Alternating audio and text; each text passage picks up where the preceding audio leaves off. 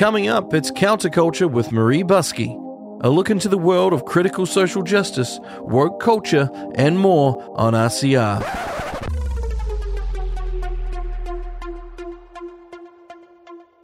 Reality Check Radio.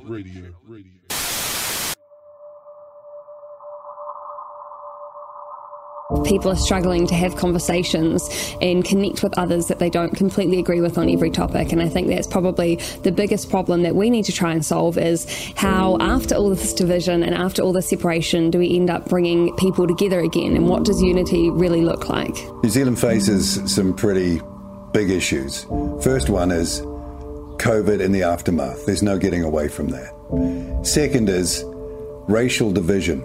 It's been ginned up and it's dangerous. Another issue that uh, maybe people haven't got their head around yet is digital currency. What form does that take? Is it programmable? Will it be used to manipulate behavior and patterns of behavior? Those questions need to be asked and answered. How can you have fair, open, democratic government by people who are appointed? It's a ridiculous idea. And if that idea is taken to its zenith, then this country is in real trouble because democracy, one person, one vote, where every vote is of equal value, has got to be the foundation of a modern New Zealand. What's true, what's not true, how our kids are to be educated.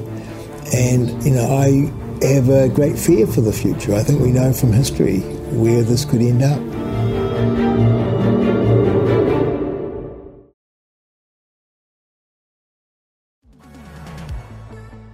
Thanks for tuning in to RCR, Reality Check Radio. If you like what you're listening to, or even if you don't agree with what you're listening to, then get in touch with us now. You can text us with your message to 2057, that's 2057. Or if you'd rather email us, you can at inbox at realitycheck.radio. We would love to hear from you, so get in touch with us now. Good morning and welcome to Counterculture here on Reality Check Radio. I am your host, Marie Buskey, and this is the place where we discuss the issues through a cultural lens and how ideologies are impacting our everyday lives. Another busy show for you again this morning. First up, I interview everyone's favourite tornado of truth, Dai Landy from Manawahine Kōrero. This morning, we will talk about the next event for Manawahine Kōrero in Wellington next week, and then we'll also have a change of pace. We'll discuss the state of corrections in New Zealand and the untold realities of those entering the corrections system. I'll then play a flashback from Ally-Marie Diamond from Wahine Toa Rising. This is a full and frank conversation about the realities of the sex trade and the dangers of the current permissive environment in New Zealand. I play this for context because the following interview is with Katrina. Her story appears on the Wahine Toa Rising website, and we'll discuss what it's like being a child of a sex worker and the impacts that those have. Marty, of course, will be back with Media Matters, and we'll check in on how things are progressing in political limbo land and how our media is occupying themselves while they wait for the final votes to be counted. The election has concluded on Aotearoa Farm, but not all is decided in the farmyard. As reported last week, Winnie Ben arrived with his usual style, strutting into the farmyard, brushing off questions from the anxious ovine, desperate for any tidbit of news. Swishing into the farmyard with him were a collection of back paddock dwellers, many who'd been banished for holding opinions contradictory to those held by the pigs. Worst yet, in Winnie's cohort were those despised chickens. The pigs, sheep, and all who ruled the farm under Napoleon's iron grip started to glance furtively across to other farms in preparation for the need to make a hasty move, such as Napoleon executed so swiftly earlier in the year. Winnie Ben and his rabble had uncensored speech powers around the farmhouse table, and this was making many animals nervous as the stories woven by Napoleon, Chippy, and Squealer may start to unravel, and everyone knows how wily and determined the old donkey can be. Oinky was quietly talking to Davy Piglet, who lives in the sty next door. They agree on so many changes for the farm, but Davy has much bolder plans than Oinky is prepared to stomach. One of which is Davy's plan to quell the rising menace from the radical kunekunes, manipulated by their shady Svengali tama. This already had created squeals and snorts from the elite Kunekune, and violence, whilst not threatened, has been implied. This makes Oinky sweat. As Oinky waits for the final votes to be counted, the hoping that their razor thin majority will hold is looking less and less likely. Perhaps Winnie Ben could be of use after all. It was the sheep who were uncharacteristically skittish. Those who occupied the pastures near the heart of the farm had grown fat and compliant under Squealer's constant ministrations of feed in return for mass messaging with no questioning. Under Oinky Lux, this looks like it will come to an end. Oinky has promised to look into all the animals who draw feed directly from the farmhouse, double the number from Farmer John's day, and this has created an ill uneasiness from the sheep and pigs, especially. Many have grown unaccustomed to life away from the riches of the farmyard. And as rumours swirl around of the trucks to the works having been ordered, as the final votes are being counted, many animals are praying for miracles. One animal who is facing being sent out to lease premium paddocks is Shalala, a gelded show pony with a flowing mane and shiny coat who prances up and down the fence lines of the most prodigious pastures, whinnying and neighing, spreading fanciful tales of animals' abilities to change not only from stallion to filly, ewe to ram, but geldings can have foals and wethers can have lambs. These fairy tales were lapped up by Napoleon and her ilk, but it now appears not even all the glitter in the world can save Sha-la-la from a life more ordinary and real work under the yoke and not of the woke. To help cheer up the farmyard's gloomy mood, the cats have announced a movie night on the back of the barn. Pussy Paula, a friend of Kitty Kate's, has made a mockumentary after the occupation on the farmhouse footsteps by the chickens and many of the farm's animals protesting at the draconian drenching program being rolled out on Aotearoa Farm. The feathered fury worked hard to paint the chickens in a poor light and was guaranteed to buck up the mood of the pigs and those facing an uncertain future or less feed. Oh dear, it appears that Pussy and Kitty are failing to read the room. It was the support of these chickens that has brought Winnie Ben back to the farmhouse. And as Winnie Ben says, donkeys live a long time and no one's ever seen a dead donkey. Make sure you stay tuned for the next installment of Aotearoa Farm exclusively here on Counterculture with Reality Check Radio. Good morning and welcome back to Counterculture here with Marie on Reality Check Radio. And you guys ask me for this every single time, and I am happy to oblige. You always ask for more Dai, and more Dai you shall get. Dai Landy, mm. kia ora, good morning and welcome. Kia ora, Marie. Thank you for having me again. No, and we were yabbering away before, and I said, "Oh, we need to get, we need to, we need to, we've got to go, we've got to do this. We've got to do this. Yes. this is the problem with you and I. We talk far too much. And actually, we, we're going to go a little bit more serious uh, this time. This has been a topic that you've been wanting to talk about for a bit, and it, it's the uns, sort of the unspoken story and truth of what's going on within our correction service and our prisons at the moment.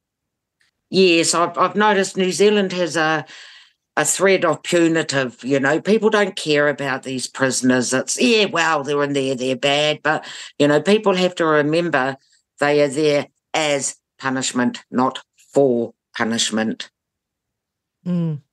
Mm. You know, lo- losing your liberties and having someone watch your shit every day and being locked up and being told when you can do stuff, when you can stand, sleep, sit, shit, walk. That's what you're losing. Mm. You, you don't need any more than that. In, in my opinion, um, I, I think our prisons are a bit of a, a bit of a mess, actually. Like it's it's quite incredible, especially the use of segregation. Now I was doing a bit of reading about the segregation, and we all know about Mihi Bassett, and she was in there for four months as a concentrated effort to break her spirit. Um, and yet the rules are that you can't go to segregation for more than two weeks. So, so for those who don't know Mihi's story, give us an overview of what that is. Uh, well, Mihi was locked up, you know, violent crimes in Arohata, and for whatever for whatever reason, it, it, from what I've read, it seems she was targeted. Like they were pepper spraying her, and I mean, this is an asthmatic, some you know, and like they had her in sex for four months, which is uh, you're isolated, and the only people you see are the guards bringing your food. And then when the rest of the prison is locked down, you may be let out for your exercise. Um, you know, I, I personally don't care what she did. This mm. is inhumane. Stop treating our woman like garbage. I, I, can't remember. It would have been Hina. She's locked up. I believe she's out now. She did take a case against the department about it. I'm not sure how that's going, but, you know, locking someone up for four months is really inhumane. People think the Woody riot happened Oh, probably because they wanted KFC. It wasn't because they had no running water, couldn't bathe, the food was shit, and they couldn't wash themselves, and that the um the prison its actual self was condemned by the ombudsman that it's not fit for purpose. Mm. No, no, it's because they wanted KFC. You know, these kids in, in A and youth centres are getting on the roof because they want KFC. Wake up. How yes, bad is it in there? So there seems to be a real imbalance between some places being exceptionally bad and some places actually functioning quite well. So, I mean, I'm here in the base, and Mangaroa is the men's prison that's here. And I think they're probably more on the better side of the scale because I know, like, for example, in my day job, we supply yarn there. They have like craft programs, they have uh, prison release work programs where prisoners actually go out and do work in the community. A number of them did a lot of work during the flood relief. It is very dependent on who's in charge at the time. Well, it is. And, and like, if we look at, um, say, Rimutaka, they haven't had in person visits for over a year. It's all audio visual. Now, this is actively destroying families. To mm-hmm. not see children like a couple of months is a long time in a child's life. Arohata, it's been 18 months, and, and they're shipping people all over the Mutu away from their support. We've got people on remand, and because of the backlog in courts, you know, remand, some people can be on remand for eight months, for goodness sake. Problem with that is they do not have access to programs until they're sentenced. Yeah.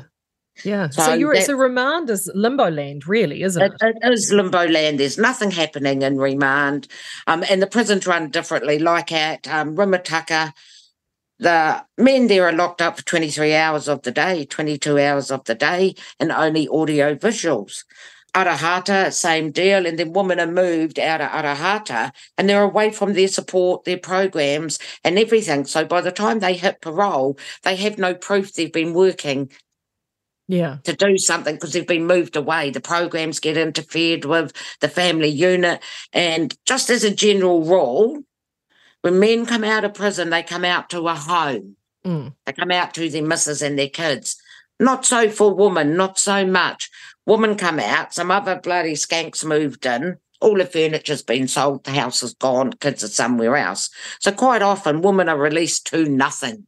Mm. And and they're released with their $350 steps to freedom if they happen to have any money on their in their bank account, that gets deducted from the steps to freedom. Three hundred and fifty bucks won't even get you a night in town. Mm. So, so this is one of the conundrums, isn't it? Because I know that prisons, knowing people that work in prisons, that they they there you've got these really incredibly dedicated people that want to set up rehabilita- rehabilitation programs to actually help and assist uh, prisoners to either break bad habits that they had that got them there in the first place, or yes.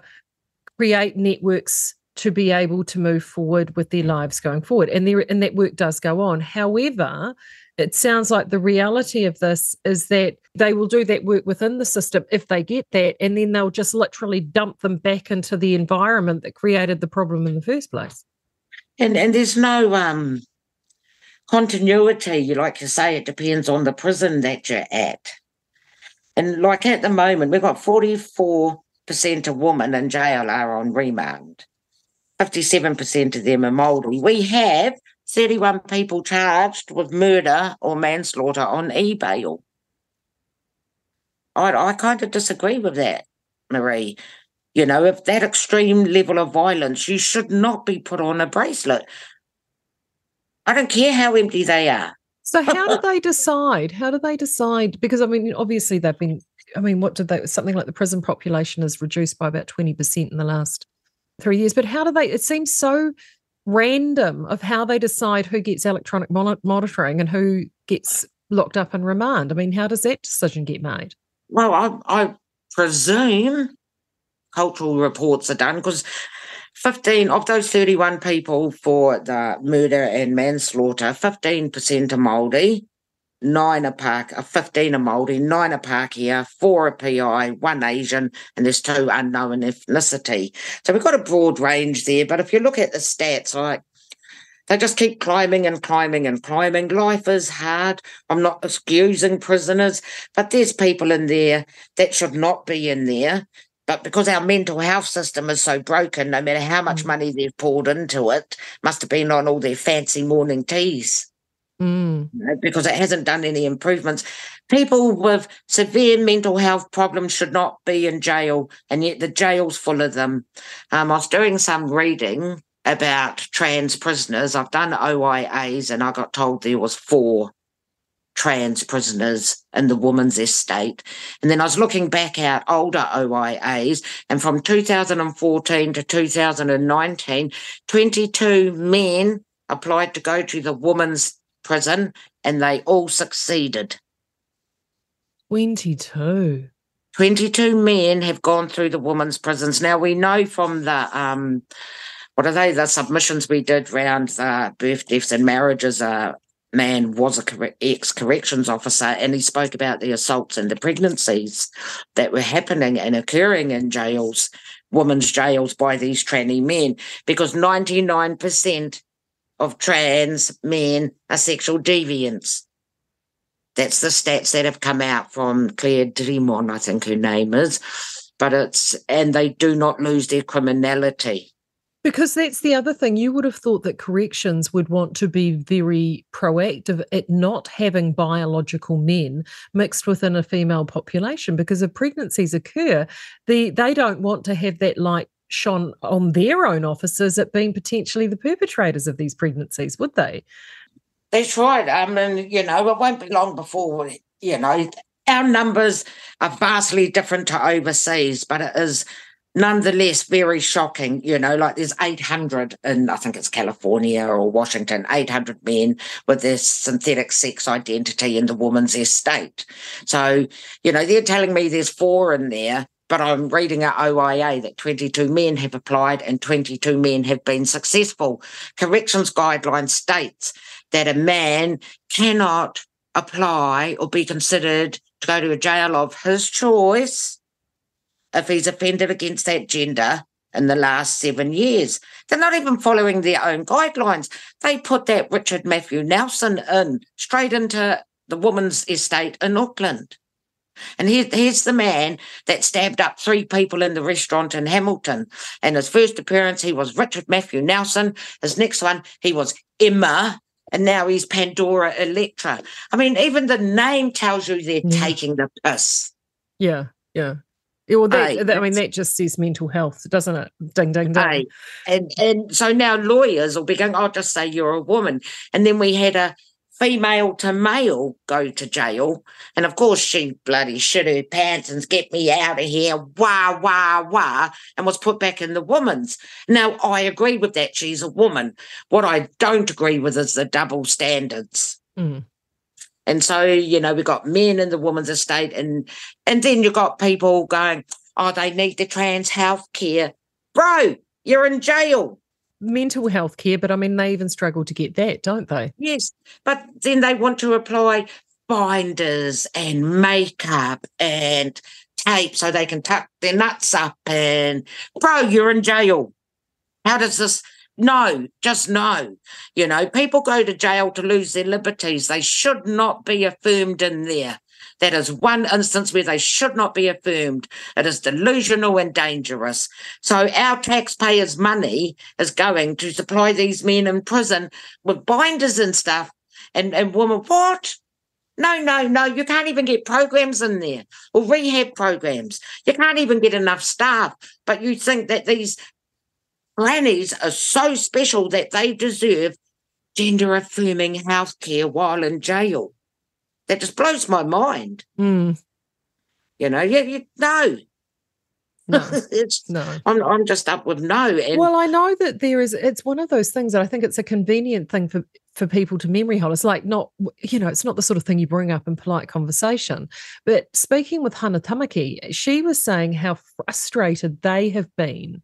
Of uh, they've, you know, they have petitioned Kelvin Davis repeatedly about Yes. allowing them to go in with their Man Up program initially, but also her prog- her legacy program for women. They are getting results. They are making Yes. a difference, and they won't let them go in there because No. heaven forbid they'll stop worshipping the secular god of the state and might actually find the Lord.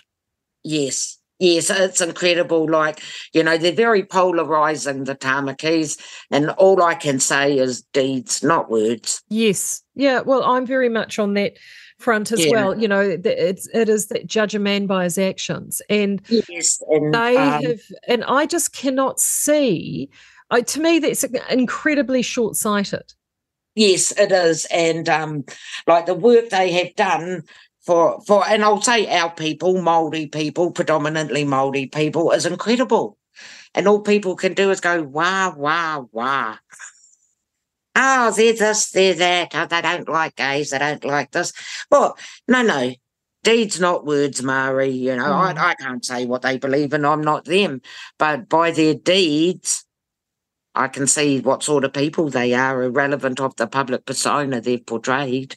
yeah well and, know, and and- ultimately at the end of the day when they and this is the thing that frustrates me with those that sit on that social fence where they sort of uh, say oh you know we've done this and we're trying to improve things in prisons and it's like well s- either throwing money at it or and throwing money that doesn't go anywhere No, I just mean, money on consultants management. isn't fixing it is it No, no, it's not too. There's too much um, dead weight with this consultancy, you know. And I've always, not always, but I've mostly reviewed research as just people getting fat off the backs of people, Hmm.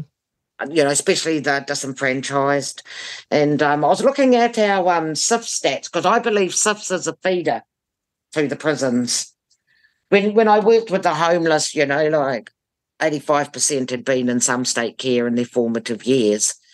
And most of our clients were out of jail and what have you. Um, back in the day, I don't know what the law is now, but the only people we didn't have to house were arsonists. Legally, you weren't obliged to house them. But, you know, it's it's the housing game at the moment. It's really hard finding people for prison work, home, setting them re back up, reintegrating them all on 350 bucks. Mm. And that hasn't changed in, I believe, 30 years. Mm.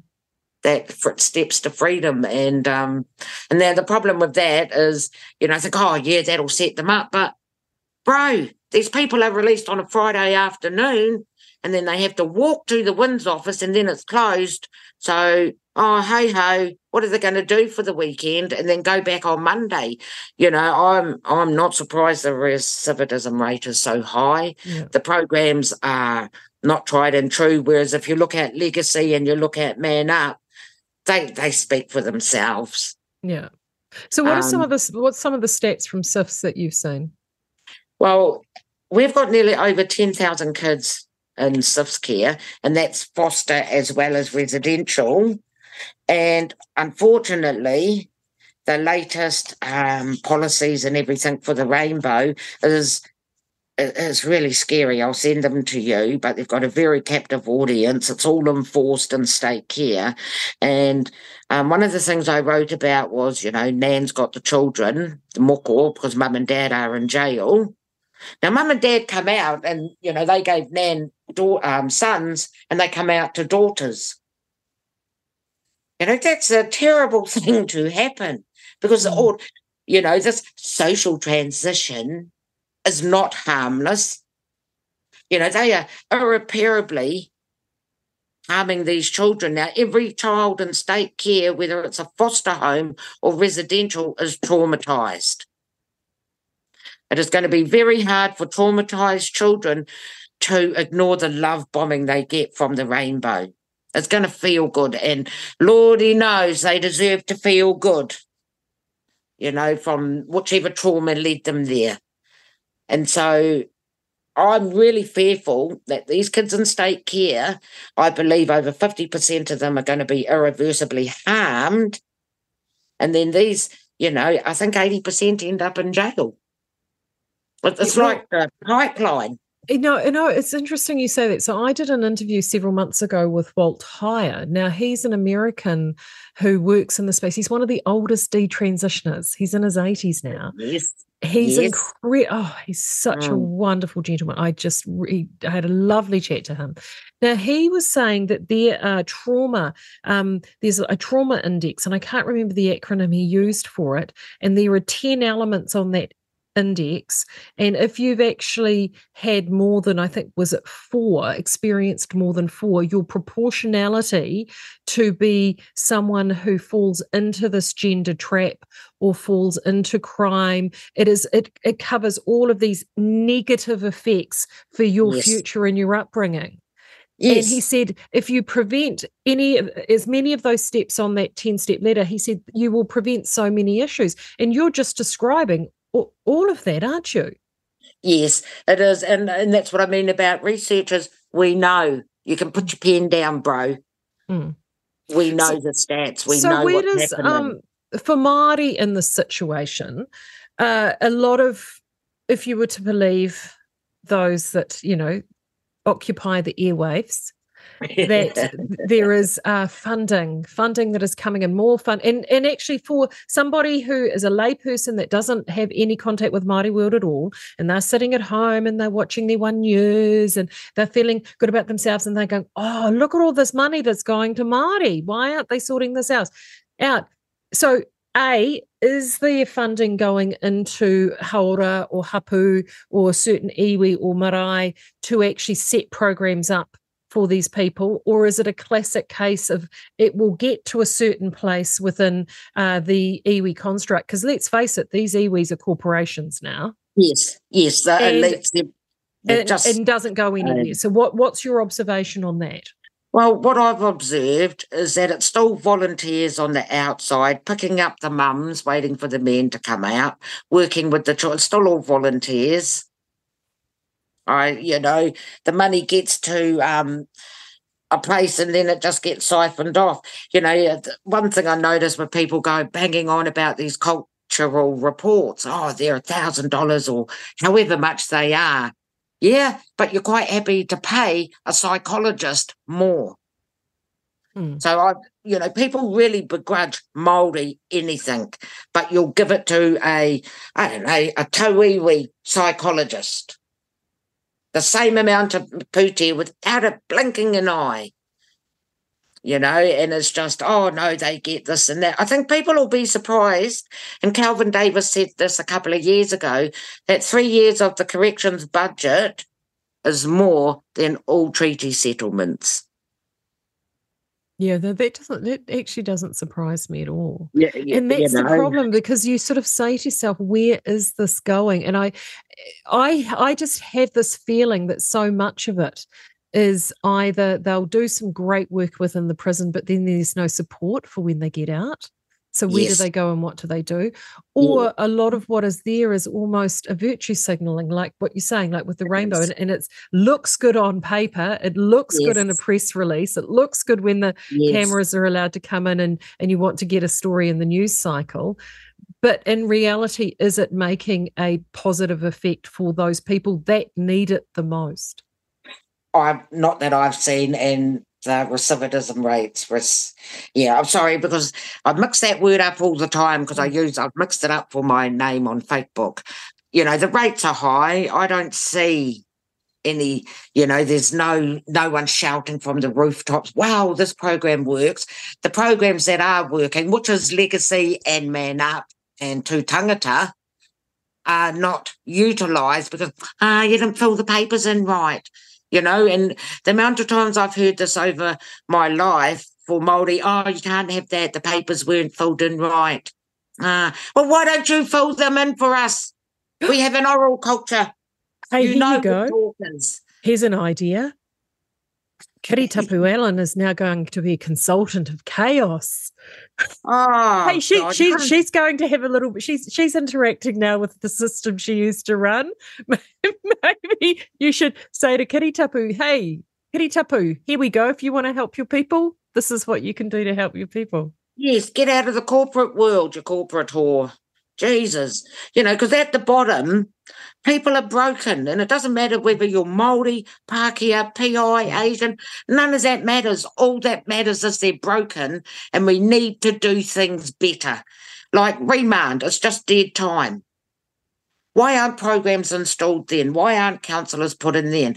And then the way it works is everything has to be okayed by the prisoner. So, you know, and that's all time. And then it depends on the workers. Some workers are really lazy and just, oh, I've got to unpack that box and what have you. But I'm appalled that the prisons have had 12 to 18 months with no in person visits. That is very inhumane. It is against human rights, and nobody cares Mm. that all these families are further broken. You know, a year in a child's life is a lifetime. Yeah, yeah. It is a How are they going to, um, you know, then they have to reconnect with mum or dad on the outside, and that's really hard because, I, you know, people come out of prison and, and they're just shell shocked. There's institutionalization. There's, you know, it takes them a little while to get their feet on the ground and stuff. And then with everything against them, I'm not surprised they turn Mm. back to crime. It's you know it, it is interesting because I know j- the experience with Mangaroa back in the day when I first moved here, a job that I had for a few years was uh, in a small goods company and uh, quite a large. Actually, the company is sort of still around, but it's morphed and changed and moved. Anywho, you can imagine small goods Christmas hams. So we get really, really, really busy at Christmas time, and for us, Christmas started actually from about now, and Yes. it was absolutely chock a block until mid December you need temporary staff. And one of the things, of course, with a lot of Māori and a lot, uh, particularly through the middle part of New Zealand, is a lot of them have experience at freezing works in one form or another. So they've got knife skills, butchery skills. Yes. And we would go in, we had an HR team that would go in and work with the team at Mangaroa, and they would go through and bring prisoners out on early release, ones that were getting close to the ends of their sentences Yeah. and they would say to them, right, you guys can get released early directly into this work program with us in the small goods. And some, so the ones with knife skills would go into uh, the butchery areas. The ones that didn't, we'd have finishing, boxing. Yes. And the only thing you had to make sure was not to cross gang lines because that yes. Got That's ugly. very real- real. That's very, real. Yes. Uh, but if you didn't do that and you pulled those people in, the difference that it made, because it pulled them into an environment, and I mean, our staff would more than double in that time. So you had a culture, you had camaraderie, you had people there, they were back, they were. They were working and earning money on their own two feet, heading into a time of year that's financially pressured anyway. And often it was enough to get them on their feet, to get them get them up and running. And the and the really good ones would get hired back on as staff. You know, they were um, uh, full time, and you saw a huge difference. And none of us, you know, none of us gave a rat's ass that they'd come out on the early release program. That was then. This is now. You know, let's let's get the job done Yes. for now. And the difference that it made, and it's you know, you and I Huge difference. huge and this dehumanization we've seen this tactic haven't we in Yes. recent years and that happens i believe for those those prisoners It does. Like if, if you're just say you're working in the kitchen in prison, there's three pay working anywhere in the prison, there's three pay scales. Okay. So it's 20 cents an hour, 40 cents an hour, and 60 cents an hour. So, you know, you're getting 15 to 30 bucks a week for working full time in there. But the your buy up or whatever it's called, you know, where you can buy yourself biscuits and noodles is all market price. You know, so your biscuits are still three or four dollars. Um, you know, the noodles are they're all market prices. Might be a little bit less, but not from what I've seen. So I just think it's crazy. Like I remember a time when prisons used to grow the food for the um what's that called? The tourism industry in Taupō. Mm. You know, but okay, the, the alcohol stills and everything kind of put paid to that. But you know, like I believe locking people up for longer than 18 hours a day with no work, with no programs, is the perfect recipe for disaster. Mm. You know, that's because you're left, even in, in recovery circles, you know, one of the sayings is work is your best therapy. Well, I know that they do that a lot here. You know, I, I just, it's crazy. It is. It, it is. is just... It's crazy, and and knowing that eighty five percent of these people have have been in CYFS. Mm. So that's also, where that and that cycle starts. And it's education. I had this conversation with uh, when Erica when we prepared the election from the candidate for New Zealand 1st mm-hmm. and she said that you know in terms of breaking all of these cycles and making things better, you need to take things right back from that educational standpoint, preschool you know, you've yeah. got to get those foundations right for these kids. And it's even broken back there. Yes. Like uh, our literacy rates for children is 50%. What the hell? Mm. What the hell? Like, and so you've got illiterate people. I mean, that must be so frustrating not being able to read and, and know what's being said on paper. You've got them from out of their own hometown, so they've got no support. They're mixing them up everywhere. Um, they're a lot harder in the women's prisons. Like the segregation's used a lot more in the women's prison than the men's. Like so, like back to Mihi Bassett, they were just hosing her with bloody that mace spray, whatever it's called, which isn't in use in the UK, but it is here. And I'm not saying it shouldn't be, but unless we have highly trained officers that well, that don't have skin in the game. You know, we need some understanding that people do not wake up and go, right, this is it. I'm going to completely wreck my life. Here I go. Mm. It's a process. It, it, it's a process. And there's, you know, and when we see them in CYFS as the pipeline to corrections, it's just, whoa. Um, something it's got to change. Mm. It has to change. And even in all the CYFS homes, they're pretty awful. Mm. So, I mean, in your lifetime and my lifetime, one of the things that I've really noticed that has worsened, particularly, so I'm t- again talking with the Māori context, but I think this will go for yeah. Pacifica too, is the disconnection that they have either with their spirituality, whether it be their cultural spirituality, the Te Ao Māori, or the um, with a higher power, with Christianity or another religion. Yes. And since that has left and the secular, the secularization has come in, I worry I worry about the likes of Te Pāti Māori because I can see themselves as a spirit. They're trying to place themselves as a cultural, spiritual replacement. And from from what I've seen overseas, to me, this is dangerous. What is your thoughts on that? Very dangerous, you know, the, the arrogance to presume that you have that persona to carry off that role I mean, excuse me, you know, it is the breakdown of our wairua and our beliefs, and and then you know now we've got all these fresh because I think all all universities should be closed. They're teaching shit. They need to be closed and cleaned out because we're getting these universities coming back to the marae, infecting the marae, and it's like one thing that really confuses me, Marie, is that as Māori, we've never trusted the state. never. You know, and so I don't understand all this trust in the state now. They they're not our friends. They've never stood by us. They've never done well by us. So why are you trusting them now? You know, it completely blows my mind. So why? So what do you? Why do you think that is? Do you think that's financial? Because I have to. I agree with you. It is because usually there is a deep distrust, which is why when the vaccination program came out, you can tell there was almost like an age gap because you could tell the ones that of a certain age they were kind of like, hmm, what's mm. going on here? Because of that generational yes, I, distrust. And then they're the ones are like, oh, sweet as, bro, roll up the sleeve. Yeah, two shots for summer, all, all good, sweet as, let's do it. And, and then you had youth lining up because you know they were bribing them with um Pak'nSave vouchers yeah. and all money and what have you. And some of these youth lined up twice up on up Northland. You know, oh yeah, I just had three or, or what have you. I've had a couple. Oh, got myself two hundred bucks, bro. You know, the poverty, the grinding poverty is real. I don't think the average New Zealander understands what grinding poverty is and that it actually does exist here. Mm. You know, I know when I go rural, we try to take treats and everything because we know it's not a given.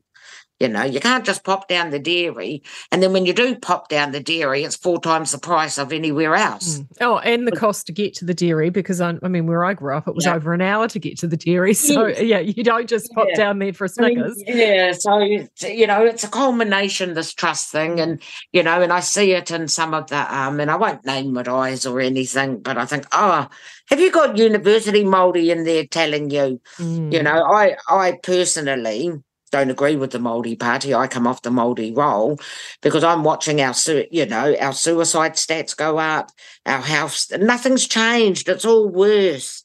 It's all worse. Like uh, the last stats I was reading were like, you know, Māori men are killing themselves at a, um, I think it was up in the 60s. Our, our population's only 17%. And, and then we're bloody these people are committing suicide at 60%. We're not going to last. Mm. It's, it's terrible. The stats are awful. Youth suicide is through the youth, um, roof. I mean, who are these people?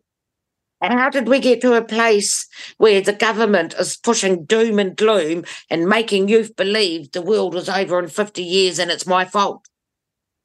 Yeah, but that's the culture, isn't it? That is the culture. And, and I, I think that's one of, aside from the tranny rubbish, I think that is the most cruelest, cruelest thing, and it's evil to do this to youth, to have, have them with no hope.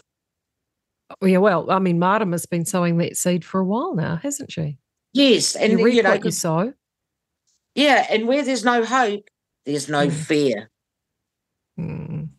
And I remember when these ram raids and that first started, Marie, it was just these kids stole lollies, clothes, and toys.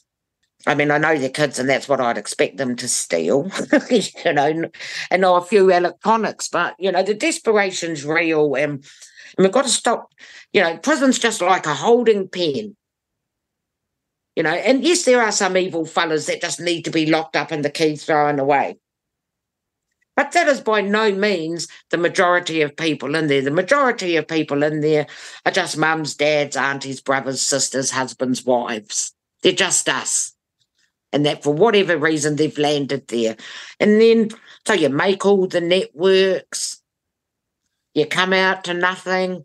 I mean, what is there? Mm. And then you've got to pay, oh, you know, you've got to wait seven years for clean slate. And then that doesn't matter if it's a government department you're applying for. It's all bloody rubbish what this Māori party and that are doing. Get in there and do some work. Yeah, well, as you said before, judge them by their deeds. Yes, by their deeds. And and it was, you know, I don't have to believe in your God and you don't have to believe in mine. But we do have to believe in humanity. Because mm. we're part of the human race. Yeah. Um, yeah, I not, yeah. It just really annoys me that this is it's you know, like I say, I don't care what they're in for. And, and women are, are, treated worse. And then they've got men in there beating them up and raping them because they've got a special identity. And then you've got these tranny organisations going, they need binders, they need trans affirming care in jail. No, they don't. They need to see their children. They need to do programs. They need to be reconnected. They don't need to be brainwashed with indoctrination because a lot of the spirituality's gone. I'm, even though I'm an urban Māori, I've been brought up in the city all my life. I'm really lucky that I've been taken back to the country. I've been taken back to Marae's. I can't even tell you how many Marae's toilets I've cleaned, mate. You know, because mm. that's what you do. Yeah. So I've been very blessed in that way, and that I can do this. But for other Māori, they don't have this exposure. No, no, they don't. And that's that disconnect. and it's a community. Yes. It all comes back whether you're Maori or non-Maori.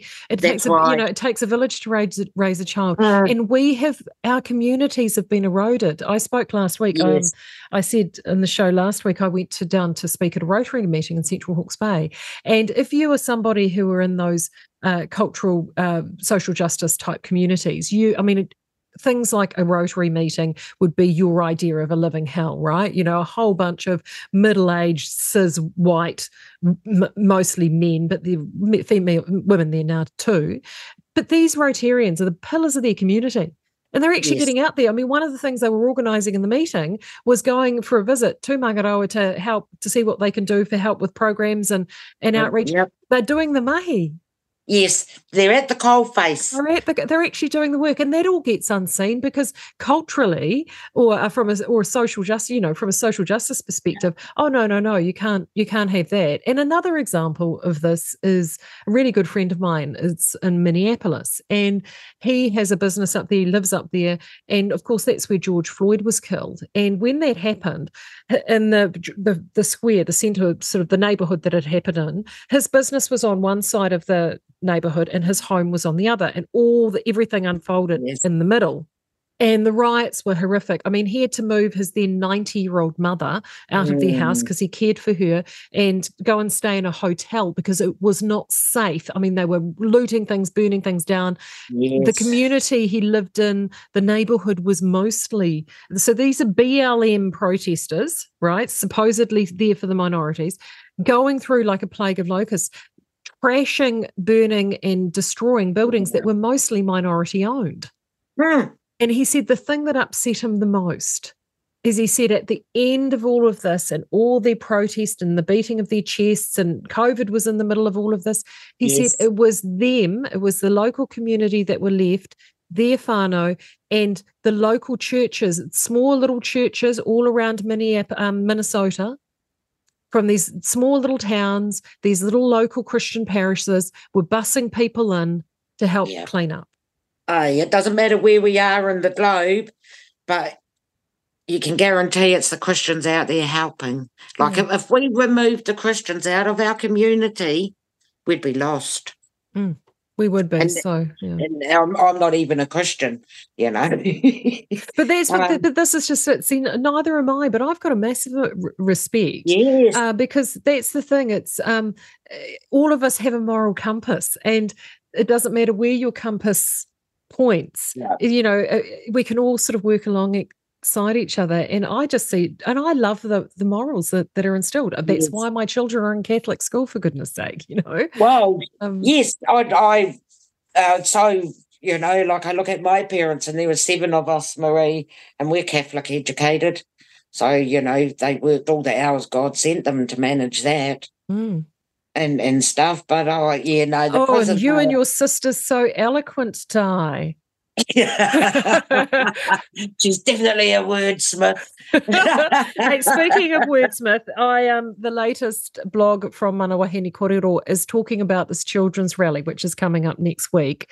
Uh, so uh, let's talk a little bit about that because if anyone is in the area, because uh, it's going to be in Wellington at Puniki, yes, yes, yes. yes so tell us a bit it. more about that. Okay, we're having a Voices for Children rally. Like as you know, um, we've been in the fight for quite some time and we've been focused on women's rights. And so we've kind of pivoted off that because it's the children that are at most risk. Like I was just talking about CYFS and the latest rainbow guidelines that have come out. It's just affirm only. Oh, you stub your toe well, because you're trans, you know, basically. So um, I'm very pleased that let kids be kids and Parents Against Gender, the two groups that have just sprung up since Posie Parker's rally, KJK's rally, they're going to have an attendance. We've got some speakers lined up. I've asked Hannah Tamaki if she'll come and speak. Yep, and I think um, Karina's heading down in that direction yes, as well. Yes, Karina. And we're having it at Parliament, whether they're sitting or not. Now, the reason, it's very basic reasons for why we're having it at Parliament. And it's because Parliament comes with fencing and security. I have had enough of being spat on and yelled at and jostled for standing up for women's rights. But the children, our children, are not okay It's only in the last little bit, Marie, I've started thinking about the kids that don't trans, but are taught all this crap. How do you unteach the formative years? Yeah. Yeah. So how you know, like children that are enough in themselves and in their environment that they don't need the love bombing and they don't get sucked in, they're still being taught women have a penis and men have babies and that humans can change sex and that they can be born in the wrong body. How do they unlearn this as, as they become adults and stuff? Like I'm finding it very, very damaging. And and so there's lots of horrible things happening for our children in our schools. And New Zealand being New Zealand, we don't have a blanket how to deal with this. Like Mangawhai Head School has none of it. Mm. It's all been the whole sexual thing's been kicked out. Like where MWK stand, Manawahine Korero stand is take it back to sex education and not sexuality education. I really don't think children need to know if you're a lesbian. I don't know what value that brings myself personally or gay, you know, and I'm talking five year olds. It's absolutely abhorrent what they're doing to children. And well, so it's, it's because because it's making kids apply labels to things and kids that's the thing. They don't they just see another child in front of them. They don't see a label. Yes. They don't care if they've got one leg or one eye or they're in pink or blue or their skin's brown. Kids just see a kid. You, you know, and and they're taking children's childhood off them. So it's it's more than time. It's over time that we stood up for children in this manner. We don't have an international speaker to give us the attention we need. We've just been putting it out on Facebook. 31st, Halloween, All Hallows Eve, at Parliament at 11.30. Come and have your say or come and listen to some great speakers we're doing a ticketing process and that was suggested by the police after the last rally. So and it's they're free tickets you just get the tickets and all that is for is for security and numbers. Yeah. Yeah and so sounds great. we're having a voices for children rally where we have to have fencing we have to have security and we have to have police. Mm. Mm. and the other I, again so just I've spoken to just recently a few uh, senior teachers and principals and even ones that have been on boards just around the traps. And they know that you know I have this job and they've asked me about some of this gender stuff. And one of the thing that things that has come back quite clearly to me from them is they're in the position now from an education perspective like a lot of medical people are you know you're not you know this is the guidelines. You must adhere to the guidelines. You must completely affirm and you cannot deviate from this and if you deviate from this that could have repercussions with you with the teaching council and so they are even if they don't agree with it or they have concerns like there are behaviors they're walking on eggshells where yes. so for example you've got a child who's deciding it wants to have um, excessive attention seeking behavior and it wants to be a furry at school. And I mean, why oh. any kid wants to run around and wee and poo outside and lick its balls when it's bored, I don't know. But that's what they want to do. And these principals and these teachers can't do anything about it other than no. affirm that child and tell everybody else in the school body that they have to do the same. And they, you know, and they're seeing the disruption and the and, they, and their hands are tied. I feel sorry for those educators. Same. And then you've got the ones that think it's fabulous, darling. But, you know, I just worry. I really do. And it's hopefully when the dust settles in November and they all kind of figure out who, you know, everything gets a bit landed and they know who's going to drop where. From an education perspective, hopefully some of these things can get rolled back. Oh, I hope so, because, you know, people should not be at fear of losing their livelihood because they're not affirming this. We've already had a teacher lose his job for not affirming. We've got as a Mellon Bay Primary, I believe it is, that is um, compulsory pronouns. You know, there isn't a blanket thing across it. Um, listening to one of the women from Parents Against Gender, Karen, OMG, is how to get the gender out of your school in a thousand steps. Like the work involved is immense. It is immense. And Let Kids Be Kids is another group that I've come across, and they're trying to get the resources and everything together to strategize, to, um, you know, come on, let's pull it out. And MWK, we've just started a petition, you know, to wait. We have to wait for Parliament to get back to being Parliament, but it's for a full inquiry. We want a full inquiry into all of this because of the funding, as we know, is through the roof. But so it's Voices for Children. Come and speak because what we're going to have speakers, then we're going to have open floor, and then we're going to have a half hour if dads and men want to speak. We are keeping it as women first because we have lost the most. Mm. Mm. There's we women have lost everything. So, you know, when my muka and I go to the pools or a public toilet, men can be in there by law just because they said they're trans. They don't even have to shave. They don't have to do anything. They just got to rock up and go, I'm a lady now. And it is so legally. And so, you know, it's but come and come and listen, come and talk, get you know, get your butts to Parliament on the 31st. It's going to be a really good informative rally event. It's not a protest. It might be a protest, I don't know. But it's really important people start hitting the streets and waking up and speaking up for children. Because, you know, we had the childhood we had with all that glorious Kiwi summers and just the Kiwi way because of our grandparents and their parents and so on. Yeah. They fought for us to have that. I think every adult, whether you have children or not, needs to start mm. speaking up for children. The kids are not okay. Yeah, they well, are they, being groomed. They call it a culture war for a reason because I think this yeah. is the war of our generation. So, yeah, mm-hmm. you did right. We need to stand up. Now, one last little thing, and this is going to seem a bit weird for our listeners, but um, our Dai needs to find somewhere to, a, a new home. So, if you're anywhere, if you are listening to this and you are someone who has got uh, a place between Kapiti or Levin or anywhere in between, uh, give us a yell 2057 or inbox at realitycheck.radio because, yeah, our Dai, our Dai needs a home. We've got got to we've got to keep this uh, good lady with a roof over her head. So, and trying you. to find anywhere out there is a nightmare. Uh-huh. But you know, we've got some pretty good networks out there. Dying, as far as you're concerned, you're an RCR Taonga, so we've got to keep you got to keep you housed.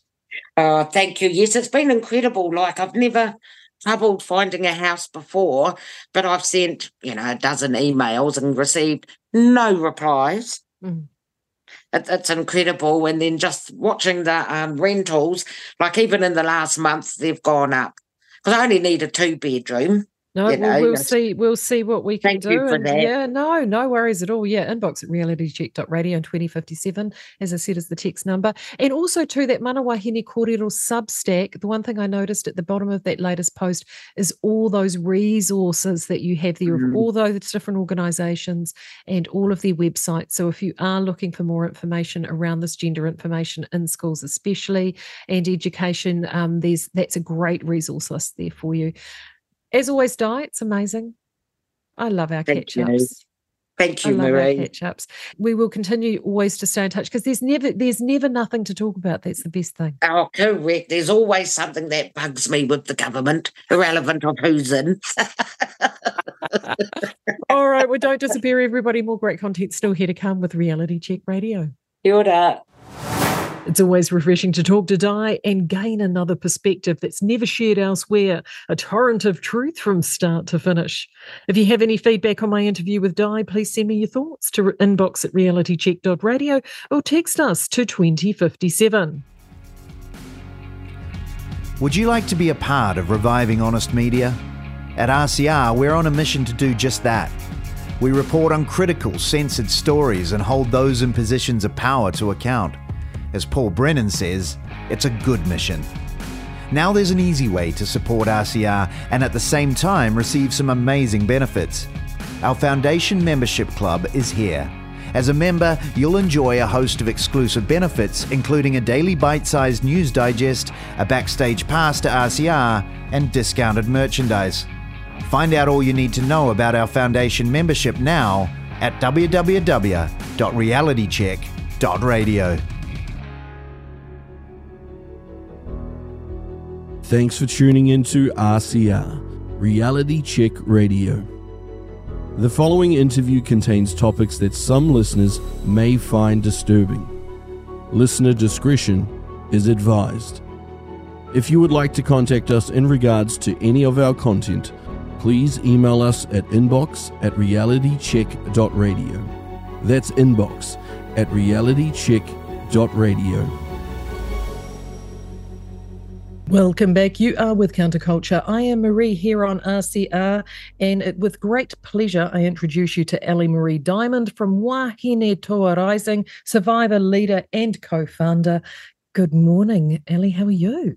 Good morning. I'm well, thank you. Yeah, no, it's so great to finally chat to you. Ally was introduced to me by a Denise Ritchie. Many of you may remember the interview I did with Denise about a month or so ago from Stop Demand, a really powerful interview. If you haven't had a chance to hear that interview, all you need to do is go to realitycheck.radio, click replays, then go to my page and you will find that interview there. Wahine Toa Rising. Denise alluded to it, but explain to our listeners what it is and what space you're working in currently. It was co founded in 2019, so just before COVID. We founded it because we saw a really strong need to have an organisation in New Zealand that supported women and young people. Um, and look, everybody, but I say I, I will refer to women and young people because it is majority of women who need support to either exit the sex trade or to support them while they're in the sex trade. I think the only organisation in New Zealand that does a lot of that work is NZPC. And we just felt that we needed to have another voice in there. Yeah, because I mean, NZPC worked, 20, I mean, 20 years since the decriminalisation of prostitution. I mean, gosh, where does that go? Yeah. But what I hadn't realised when I spoke to Denise was the differences between legalisation and decriminalisation. And in a way, decriminalisation, as far as the sex industry is concerned, literally created the Wild West. A lot of these people, especially these vulnerable women and children, are actually, in a way, almost more at risk yeah. post decriminalisation. Is that what you're seeing with the work you do? Yeah, absolutely. We absolutely believe that, that women need to be decriminalised. That is not an argument, but full decriminalisation legalises everybody. So legalises the pimps, the people who are profiting from women and young people, everyone. So in some ways, we still have a modern day slavery, and it's the the vulnerable ones that are most at risk: women and children of color, um, women and children who are living in poverty. Women and children in homelessness, women and children who are leaving domestic violent relationships, women and children who've experienced sexual abuse. These are the, the women and children who are falling through the cracks, and that's incredibly heartbreaking. Hmm. What are some of the calls that you get in terms of help? So, how does that manifest? What does that look like when someone reaches out to you through Wahine Toa Rising? So it's tough. So we are a fairly new organisation, as I said, 2019. So we do not work on any. We have no funding whatsoever. We work purely from a, a volunteer and harder service perspective. Um, we are all survivors. This is why we do what we do. Um, but when calls come in, it's it's heartbreaking. And these are women who, and some men too. These are people who are who are desperate. They're, they're desperate to get out. They don't want to be doing this anymore. They need support with housing, and um, some need support with uh, drug and alcohol rehabilitation and counselling, and they need a bubble of love around them. And it's it's hard um, when we don't have the resources to be able to do that, and we need to be able to refer them to other people. Mm. But the scary thing is, I have tried to find organisations that we can we can refer women to for these sorts of help, and they say to me, "I'm really sorry, but um, that's sex work, and we're not funded for that. We're only funded for sexual violence. Um, we're not funded for sex work." It sounds a little bit like, I, I, mean, I know you're not based in New Zealand, but there's a commercial for TSB that was on several years ago, and it was a taxi driver and someone saying, I want to go to such and such street. And they're like, no, we only do avenues and lanes. I mean, it's ridiculous, isn't it? I mean, a victim is a victim is a victim. Yeah. Surely, if they have they if they've gotten to that point where they've reached out for help, you'd want to be able to help them. Yeah. Is and I mean, is that in New Zealand where you're striking this, or are you striking this everywhere? This is a new. It, look, it's everywhere. It's mm. everywhere at the moment. It, it's so frustrating because all I'm coming up across is sex work is work. There's no funding for that. It's not sexual violence. Oh, it's sometimes I, I can't get my head around it. Like I, mm. I, am saying these women are coming to us. They want to get out. They feel like they're being raped every day. They feel like they're still living this um, sexual abuse that they've been raised with or that they've lived through. They need help. They yeah. want help. Where do we get them help? We can't. There's no help. They say, we went to NZPC and they said to us, it's okay, look, it, it's like a job. You, you just need to go take a break, have a bit of a holiday, and then come back. Well, that's not really helpful, is it? When we refer to that acronym, we're referring to the Prostitutes Collective, correct? Yep. Are they living in this paradigm of a happy hooker, Julia Roberts, pretty woman type scenario? Yeah. Is that what they believe yeah. they've created? I, I don't know what they believe they've created. I, I can't get my head around it. Like, seriously. I don't know. Have you seen? They have a handbook. They have a handbook that they give women who go to them. I should send you a copy. Have you seen it? No. Oh, I, I need to send you a copy. You'll be flabbergasted. You, you'll be completely flabbergasted. Things in there like um, how to give head jobs without gagging and choking, how to get how to take anal without being injured. If you're in an emergency or you're in trouble, put a whistle around your neck and blow it in their ear and scream fire because if you scream anything else, nobody's going to come. And this is what we're calling work. I don't know any other jobless like this, but well, okay. And, that, and that's the thing with decriminalisation, isn't it? Because if it were legalised, it would fall under not only all the taxation elements, but it would fall under all the health and safety elements as well. But decriminalisation, it slips through all of those regulatory cracks. Yeah. Does it not? I think it. I think it is. Look, I'm not very political. I'm. I'm a survivor, so I'm. Mm. Um, I, I purely come from a place of not wanting to see anybody else go through what I went through. But I'm pretty sure it already is under health and safety. Right. Um, but from my understanding, and don't quote me, from but from my understanding, there's only been a couple of health inspections in brothels. And what do they do? I, I mean, I don't understand. Do they go in there and it, it would be more, I guess their health and safety would be are you using condoms?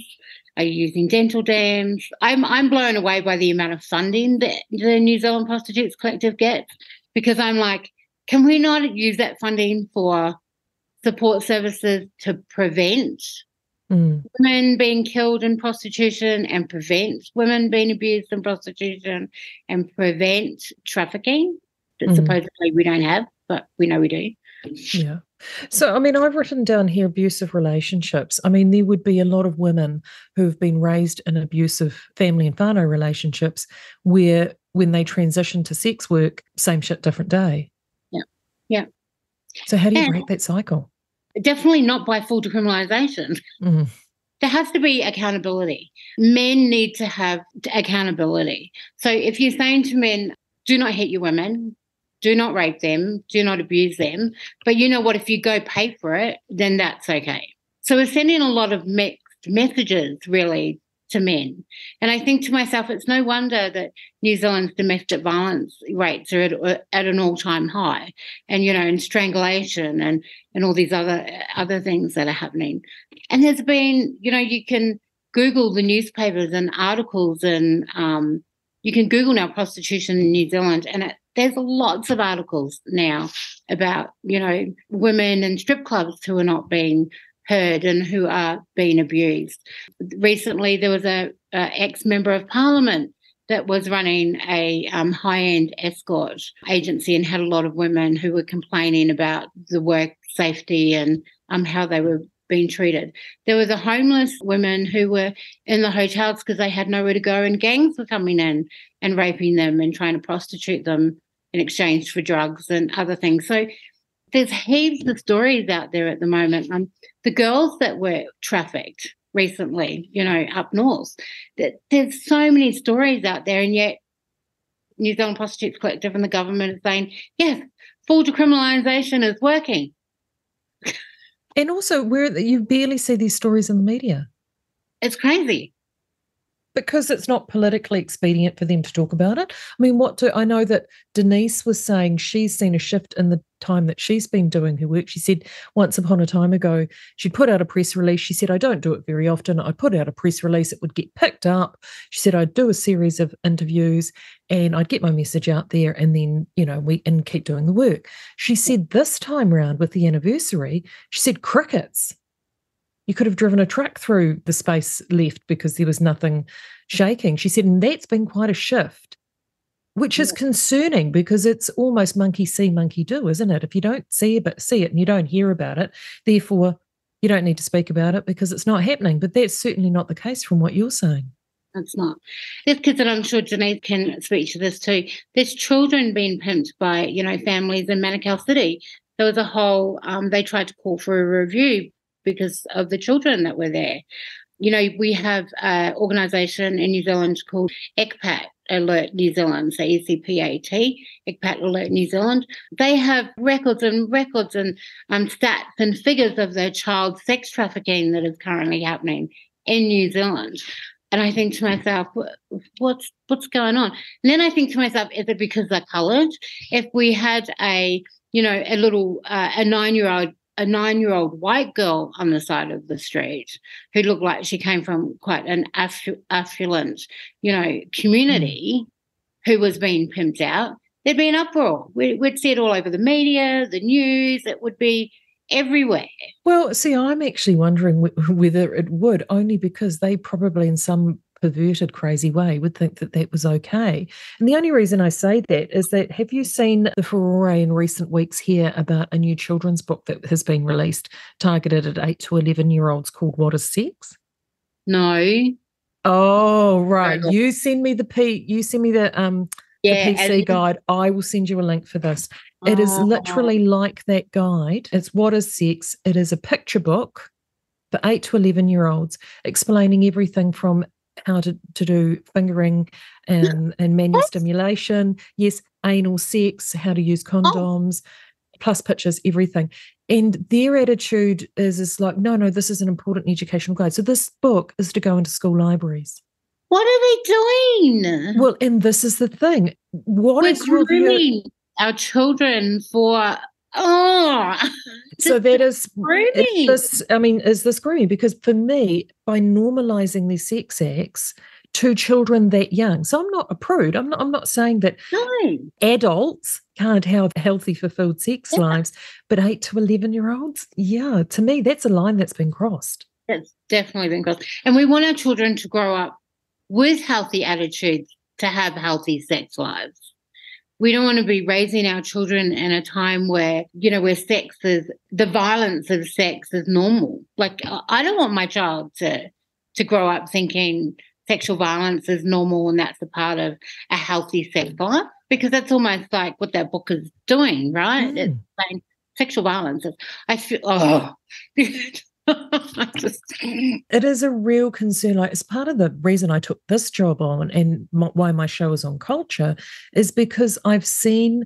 a dismantling yeah. of all these structures and pillars of Western civilization. And one of those is the pillar of the family.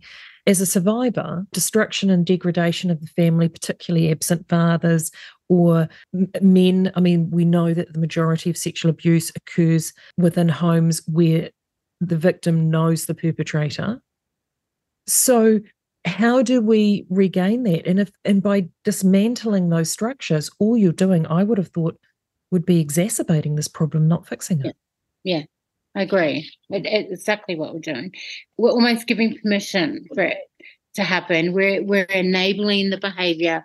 We're encouraging the behavior.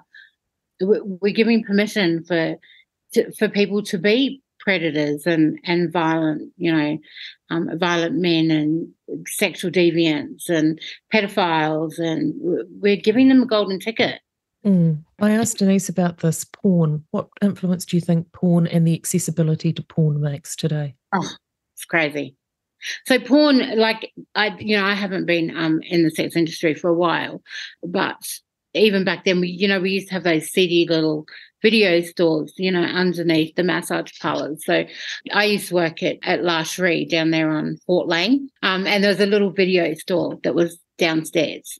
And I remember we used to have to go down there to assist the men while they were watching porn to get them off. So, you know, mm. it, was, it, was, disgusting. Um, you'd walk in there and like this musty, disgusting smell of, you know, stale cum and sweat and BO and you know, it was gross. But now porn is really accessible. So back then, men would come into the parlor and they would be like, they would expect you to be the porn star that was on the video. That's what they wanted. That was their fantasy.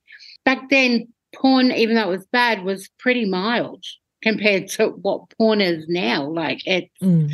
Only gotten worse as the years have gone by.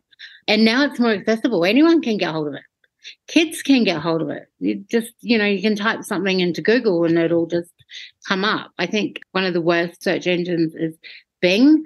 You type something in there and it's just porn. Porn comes up. Crazy. It's just too accessible. But now boys, young boys think that that's what women want. That's not what women want. No. women do not want that. but that's normal now. Mm. From a male perspective. Yeah. Yeah, and I worry about our boys. Mm-hmm. I, I, read. i have got two teenage boys, and yep. I worry that our boys are being emasculated. That many don't have strong male role models, and as you said, things like porn are incredibly accessible, and that is where they're taking their learnings from.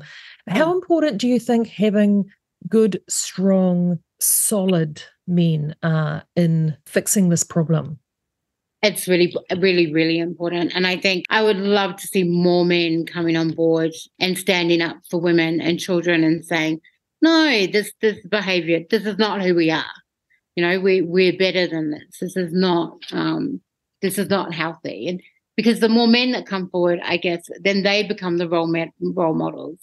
Over here, we have, and I would recommend talking to him as well. Over here, um, we have an amazing young man. His name is Daniel Principe.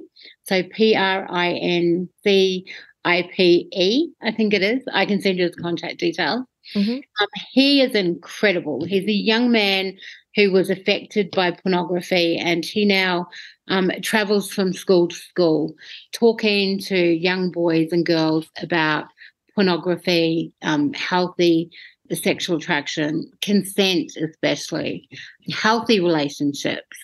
And he's doing some amazing work around educating our kids around what is healthy and acceptable and what is not so healthy and acceptable. Mm. That's what we need more of mm. them. Because the difficulty with decriminalisation, of course, is it reduces a woman or a young man in sex work to nothing short of a product, an yeah. item. Yeah, a slave. So in Northern Territory, when I went up, I went up to Northern Territory to, to speak because they were adopting full decrim because everyone follows the New Zealand model. Everyone thinks the New all across the world they think the New Zealand model is the perfect model. And I went to Northern Territory and I was sitting in the room while they were having the community hearing. Nothing was being recorded, but they were just having a conversation amongst themselves. And they went, you know what? We've already decided that we're adopting full decrim. That's not the argument. What we need to work out now is how do we advertise the product without offending anybody? Oh, gosh. Women are not products. No. We are no. not, we're human beings. We are not a product many of the guests that I have are really involved in, um, well, for to use the other side's derogatory term, the TERFs, and they are literally wanting to stand up for biological women. And I've never been particularly feminist in my 50 plus plus years. Yeah. However, what I have certainly seen is I think women are under attack more than we've ever been in our lives. Yeah.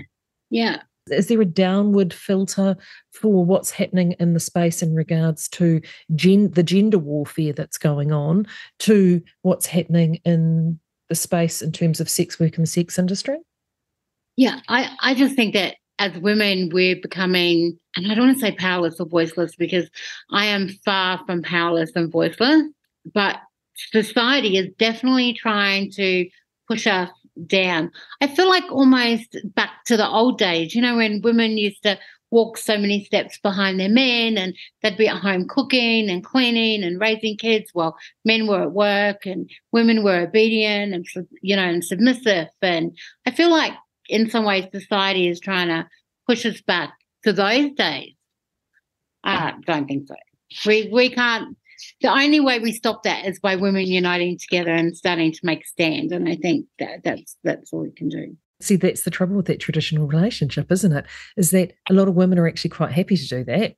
I'm, I'm happy to cook and clean because, yeah. you know, I, I probably cook better than, I mean, I'm not married anymore. That, that probably says a lot. But anyway, but I'm happy to cook and clean, but don't think that that's all I'm worth. Exactly. Yeah.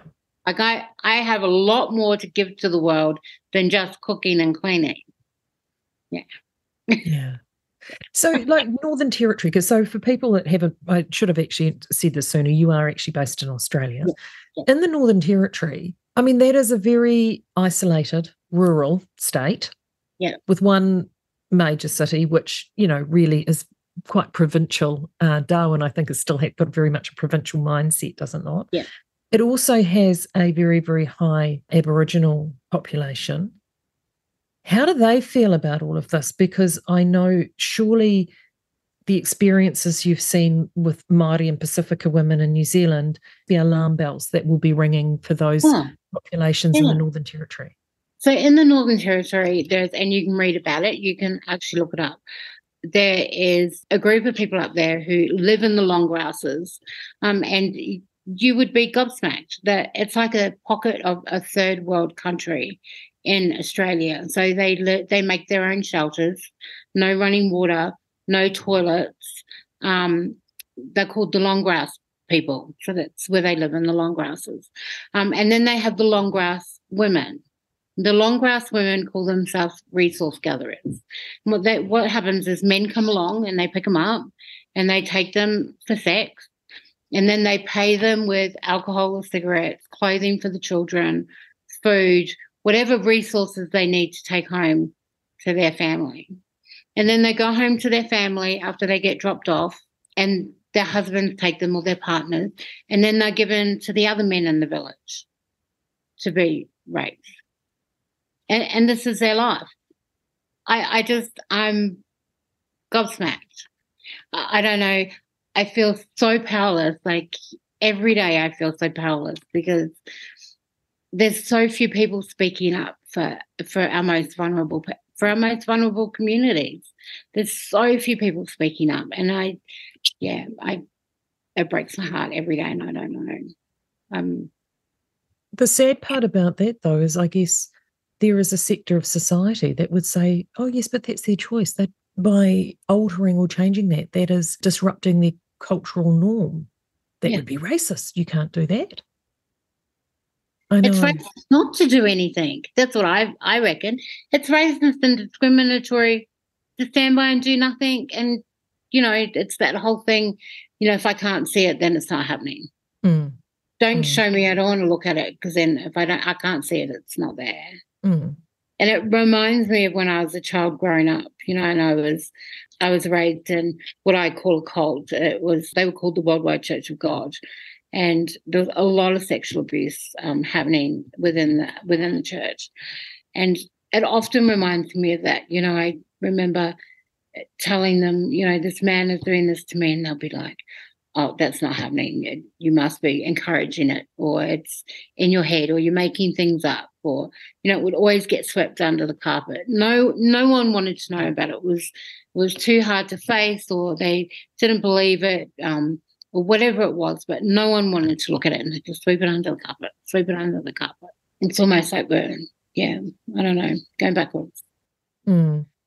And whenever you get organised groups like that, I mean, ultimately, at the end of the day, not all men are predators, but no. if you have got a predator, and I had done an interview just recently with a guy who deals in cluster B personality disorders. and how it only takes one person with one of those disorders. So, something like narcissistic personality disorder, or psychopathy, or histrionic personality disorder, or dissociative personality disorder to actually come into a space, a group, or an organization and completely turn it on on its head. So they are the obviously the charismatic cult leader or the one that will suck people into their orbit and convince them that it's all going to be okay. And with that power comes abuse. And I think that is time immemorial, isn't it? Yeah, that's definitely my ex partner to a T. Yeah, mm. and he's uh, um, very very violent. But um, yeah, it's I get really lost because I just don't know we just need more people, mm. more people on board, more conversation. I love that you're having this conversation because it means when people have conversations, it means people care. And when people care, it means we have some hope. You know, if no one's having conversations, then that's when, you know, I guess all hope is lost. But, yeah. So then, if people are hearing this conversation and they're thinking, you know what, I know someone that needs help, or I have been in this situation and I've been looking for a way to reach out and help, how do they do that? They, they ring, they get in contact. So jump on our Facebook page or um, and just send flick me a message. It's only me who gets the messages. Um, so flick me a message and then I give them a call straight away to have a chat with them. And it could be someone who just needs to ring and chat at midnight, and that's okay. And it could be midnight my time, and that's okay. That's I, I'm there to listen people in and out of the sex trade. And I say everybody. I mean, when I started this organization, uh, you know, the pro lobby and a lot of other people, I wasn't very political. I had no idea um, about politics. All I knew was that um, I had led a pretty horrific life and ended up in the sex trade in, in Auckland. And um, I did not want uh, another person to ever have to go through the pain that I went through um, and the pain that I still go through now at 50 years of age. Like I've been out of the sex trade for 30 years, but not out of the sex trade. So my mind, my emotions, my mental health is still very much still there. Um, and I don't want anyone else to have to go through that that pain and that hurt. We're not a Christian organization. We're not a um, a rad feminist organization. We're, we're um, that we have a collective of survivors. One is a man, a gay man. We are all inclusive, not not exclusive. Um, everyone has a story, like everybody. Even those who support full decriminalisation, those women still have a story. Um, and that's what we're here for is to listen and, and be there for them and give them support and surround them in love and regardless of where they are on that on that um yeah structure so, mm. yeah well Ally this has been a real privilege to chat to you. As she said, uh, look out Wahine Toa Rising, look out for the Facebook page if you want to reach out, or if you have any, if you need a link sent to them, um, you're going to send me some stuff as well. So the book's called Stepping Forward. So, yeah, you'll be an eye opener. Mm, so we'll get on to that. Uh, if you have any It'll questions, be a conversation remember... for another day. um, oh gosh, I know Denise and I are, are, going to set a date to talk about porn at some point. I get all the fun topics on this show, I tell you. Um, you keep listening here with Counterculture. Still more great information news. Marty, of course, is still yet to come uh, here on RCR. As I mentioned earlier, I wanted to replay this interview to help provide context for my next guest, Katrina. Her story can be found on the Wahine Toa Rising website, and it will be great to hear her experiences firsthand. Welcome back and good morning to Counterculture here on Reality Check Radio with Marie. Joining me now is a young woman called Katrina. You may have seen Katrina's story if you had visited the Wahine Toa Rising site. She has a survivor story there, and I wanted to explore a little bit more into that. Uh, good morning, Katrina. How are you? I'm good, thank you. How are you? I'm very good. So, your story is quite an incredible one. So, share that. Give the listeners a bit of an idea about what's gone on. Uh, so my story is based on the perspective of myself, obviously, as a child who was at the effects of the sex industry. So my mum uh, obviously was exposed to a lot of things in the sex trade and was a part of the sex trade. Lost custody of me when I was a very, very young baby. So, my story talks a lot about my perspective and the problems that I faced and the challenges that I faced and the trauma that I faced mainly in my upbringing and my teenage years, and especially my young adulthood as an effect of the lack of support that she had uh, when she had me. So that's obviously one of the elements they, they don't talk about. They don't talk about the collateral damage, as it were, of the other people in lives. So, how did that manifest for you? You were taken off your mum when you were very small and you went to an adoptive family?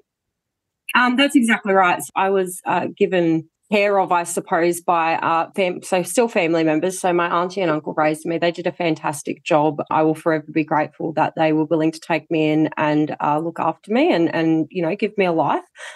However, I faced a lot of challenges and a lot of trauma from the perspective of not being able to make those key connections as a baby with with my actual birth mother. So I was taken, I believe, around the six month mark. So still very very young and still right in that sort of uh, time frame where you know very young babies connect with their parents. They um, you know have those attachments that are created through hormones and and you know being cuddled and being fed and, and having all those sorts of things. So because I missed that that key time of having that interaction and, and having those connections made, it actually caused a lot of anxiety and, and a lot of sort of challenging behaviors, I suppose, for me in, in my childhood, my teenage years, and my young adult life as well. Mm, so, how did those challenging behaviors manifest? What did they look like? Um, so it manifested in things like very, very high anxiety. So I was very shut down as a child. I had very sort of uh, poor social skills and, and a very poor idea of what what love and relationships should be like. So I found myself being very drawn to the idea of being loved by the opposite sex as a very, very young child, a lot earlier than what I should have. And of course, that manifested in my older years into getting into a domestic violence relationship, thinking that getting married at 18 years old would, would solve all of my attachment problems and, and would solve all of the issues of, of not you know, knowing what love was and things like that, you know, when that relationship fell apart, it, it, manifested into using my sexuality and using my body to get what I needed from other people, whether it was love or money or items or help or support or, or you know, even just that feeling to be wanted. Do you feel that there was almost a cruel irony there in a way in terms of a, a cycle of behavior and in your case, unwittingly so. You know, I mean, obviously you Absolutely. hadn't been raised by your birth mother, but you were falling into a traps traps of behaviour that potentially had been emulated by her so many years previous. Oh, absolutely. It, it definitely uh, replicated the cycle. And, and although it showed in, in, in different ways, it was still very similar and consistent with, as I said, using my body and using my sexuality in a way that is very similar to what happens in the sex trade, you know, whether it's to gain love or gain respect or or gain even just the feeling of being wanted. I mean it it was quite severe for a long time there where I didn't have any self-worth and I didn't have any self-confidence. And I believed that if I used you know my body in that way that that would constitute being loved and wanted and all it ended up doing was causing more trauma yeah, absolutely. So you've come through the other side and you've had that uh, very, very early marriage. Yeah. What was the turning point for you to actually start steering the ship in the right direction? For me, it, it took a lot of years of therapy. It took a lot of years of, of working on my self worth and, and learning about those triggers and, and fundamentally learning that a lot of the behaviors that I exhibited in my young adult years, especially linked back to what I lost as a baby. So linking those behaviors to that lack of attachment and that feeling of abandonment, I think was probably the biggest turning point in my life. And like I said, it was it was through a lot of therapy and a lot of self-discovery and things like that that I was able to go, okay, you know, these behaviors now are still consistent with me feeling like I'm abandoned and feeling like I'm unwanted and not feeling like I've got the connections that I need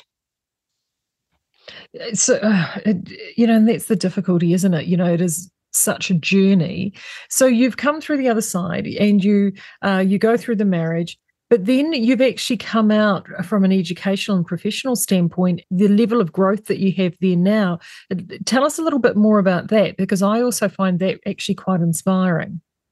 Um, so I am a am um, a counsellor. I have wanted to be a counsellor since I was ten years old. I can remember sitting in my adoptive parents' house with a table and chair, solving every problem from finances to what kind of dinner are we going to have tonight.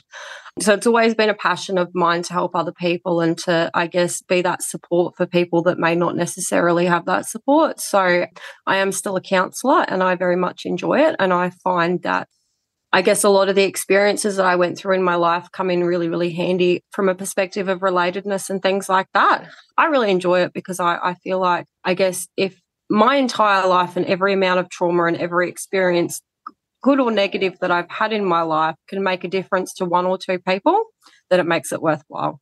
Mm. From the work that you do now with the counselling and as an adult, societally, the sex trade has almost been sort of sanitized in the minds of many people, particularly with decriminalisation. But that is not the fact. What has changed and what hasn't changed from when your mum was working in the sex trade? I personally think, from a counsellor's perspective and, and from somebody who has been at the effect of the sex trade, I think it's really, really important that we focus on the level of support that needs to be uh, that needs to be provided to people. I think, you know, and I've, I've said it time and time again, we're not talking about people who are sex workers who enjoy what they do, who are happy with what they do, who are, you know, got the self confidence and and that's the path they choose. That's not what we're talking about here. We're talking about people who feel like they're stuck, like they have no choice, like they have to do it to get by or they have to do it to have money or you know we're talking about people that could potentially have so much trauma going on and and feel stuck and trapped in what they're doing with no way out. That's what we're targeting to support here. We're looking at how do we ensure that every person who is vulnerable who is traumatized who is stuck has access to support and has access to somebody to feel back on to fall back on sorry and has access to knowing that there's someone there to catch them if that makes sense. Mm. It is about uh, having those wraparound services too for those, uh, also those vulnerable children. You know, I think, definitely. yeah. I mean, uh, it's sort of uh, childhood sexual assault or sexual trauma is still actually very, very high on the scale of being mm. something that triggers negative effects for a child long term. So how do you break Absolutely. that cycle? Yeah. So what sort of work is sort of um, Wahine Toa Rising been doing to help break that cycle and give support to those women and families that need it? Yeah, so Wahine Toa Rising is a nonprofit organisation. They are looking really at that level of support, you know, looking at, at that awareness and that knowledge. And I think you know 90% of anything and uh, or everything that we do that we that we try and um, that we try and get out there comes down to uh, that knowledge and that awareness of what's going on. It's having people not just be aware that there is available support and that there is people that are willing to be a voice for those that may not have a voice but it's also about being aware of the effects of what can happen down the gener- generational line. Mm. um, but that's something that i'm very passionate about passionate about. I stand for the children that are only very young or the children that are at the effects of what's happening or the children that are not even born yet. You know i stand for that example of what can happen when a mother doesn't have support. Yeah and, and if someone's listening to this and they're hearing, and they're thinking, oh, I, I might know a mum that's in that situation or a woman that's in that situation, what are some really simple, practical things that they can do as a friend or a neighbour or a colleague or, or the like to help support mm-hmm. these women through? I think, as with anything, as with any any time that that someone may have a friend or family member going going around something or going through something, I think it's about you know, allowing them to know that they've got support, checking in with them, you know, finding out if there's anything that they might need from something as simple as a trip to the shops to pick up groceries or, or a homemade meal or even just a listening ear. You know, it's about looking at those different support avenues and going, hey, you know, I'm not sure if there's something that you might be interested in, but there is support available for you if you need it. Mm. Absolutely. So, if people are wanting to find out a little bit more about Wahine Toa Rising, where is the best place for them to go? Uh, so, the best place would be to go to either the website or the Facebook page. There is, you know, the means of ways to contact somebody, to have a chat to somebody uh, through both of those avenues. There's a lot of information there as well. So, I think that's, yeah, that, that would be the best way to do it. Oh, that's awesome. Hey, look, it's been an utter joy to talk to you this morning. Thank you very much for giving us your time and don't disappear. More great content here yet to come on Counterculture with Reality Check Radio. This morning has certainly been a morning of uncovering the realities of life that no one wants to discuss. And I thank Katrina for sharing her very personal journey with us. If you have any comments about what you've heard from either Ally-Marie or Katrina this morning, email me at inbox at realitycheck.radio or text to 2057. Before we catch up with Marty, time to jump back to 1988. The album was Rattle and Hum and known for singles such as I Still Haven't Found What I'm Looking For, Angel of Harlem, and Pride. But it's this single that's my favourite. It's the final track on the album and it's dedicated to Bono's wife, Ali. It's All I Want Is You by U2 here on Reality Check Radio. Check out our brand new RCR Foundation Members Club. Go to realitycheck.radio slash members and join now. Welcome back to Counterculture here on Reality Check Radio with Marie and Marty Gibson joins me now, as always, for Media Matters. Another week, more things happening in the media. Long weekend. Yeah, how you doing, Marie? I yeah, no, Wow. What'd you do for the long weekend? Well, I headed back to Gisborne for a 50th birthday on Saturday night. Happy birthday, Adrian. It was a good party and uh, nice to catch up. Nice to be in a big crowd of people where I knew most of them. Yeah, So, a good chunk of them. Yeah. It's it is always reminiscent when you head home. I'm probably going to have to head back in a few weeks as well. There've been a few things unfold in my family over the last week, which I'll fill you in later. Well, But, uh, we're at that yeah, age, aren't we? It was sad that the road toll was four uh, people killed over the weekend, and I certainly reflected on the causes of that as I was driving back, and someone overtook me at the end of a straight where there was a car obviously coming towards us, and I slammed on my brakes, and they pulled in front of me, not more than twenty meters ahead of me, to avoid having a head-on collision. And we're probably about four hour, uh, 400 meters from a passing lane, which was just around the corner. Um, and I always think, you know, I always wonder what people do when they get back from a, jour- a journey when they're driving like that. Mm. They probably go inside, sit down, watch some crap TV, and not realizing they're rolling the dice on their life with the prize being that five minutes of watching crap TV, if that. Mm. It is a funny old thing, you know. I mean, I remember you and I took several car journeys back in the day when I was traveling a lot, and you know, I was often uh, what was uh, Uber busky before Uber was a thing, and uh, we, you know, we talked a lot on those journeys. And one of the things that I remember a lot, I mean, gosh, I used to do. I think one year I did something like forty thousand k's Mm. uh, in the car alone, and that's without the air travel at the job I used to have. It always amazed me the risks that people took on the road. Mm. It stunned me. I'm naturally a very, very cautious driver, so I always found that really quite stark. I tell you what, if, if you want to think about risk, when we first moved here, I just got a job, any job, and ended up on a road fixing crew for a civil engineering company. Found myself sometimes at three o'clock in the morning on a night shift driving a truck with nine tons or something of hot mix in the back at, at uh, which was 180 degrees Celsius, reflecting that if I fell asleep and crashed into a bank, it would be joining me in the cab. So that was better than a cup of coffee for Yeah, keeping my keeping you mind on the job. but it's quite funny. The other thought I had was, you know, they've got those signs drinking, don't drive. And it occurred to me that that's all backwards. It should be driving, don't drink, because the problem is that once people start drinking, they stop making good decisions. And once you get to those two beers or three beers, it's easy to have another two. And uh, fatigue. You know, they have done some things on fatigue, but I, having been someone that's driven long hours and long days, uh, fatigue for me was my always my oh, enemy. yeah. yeah.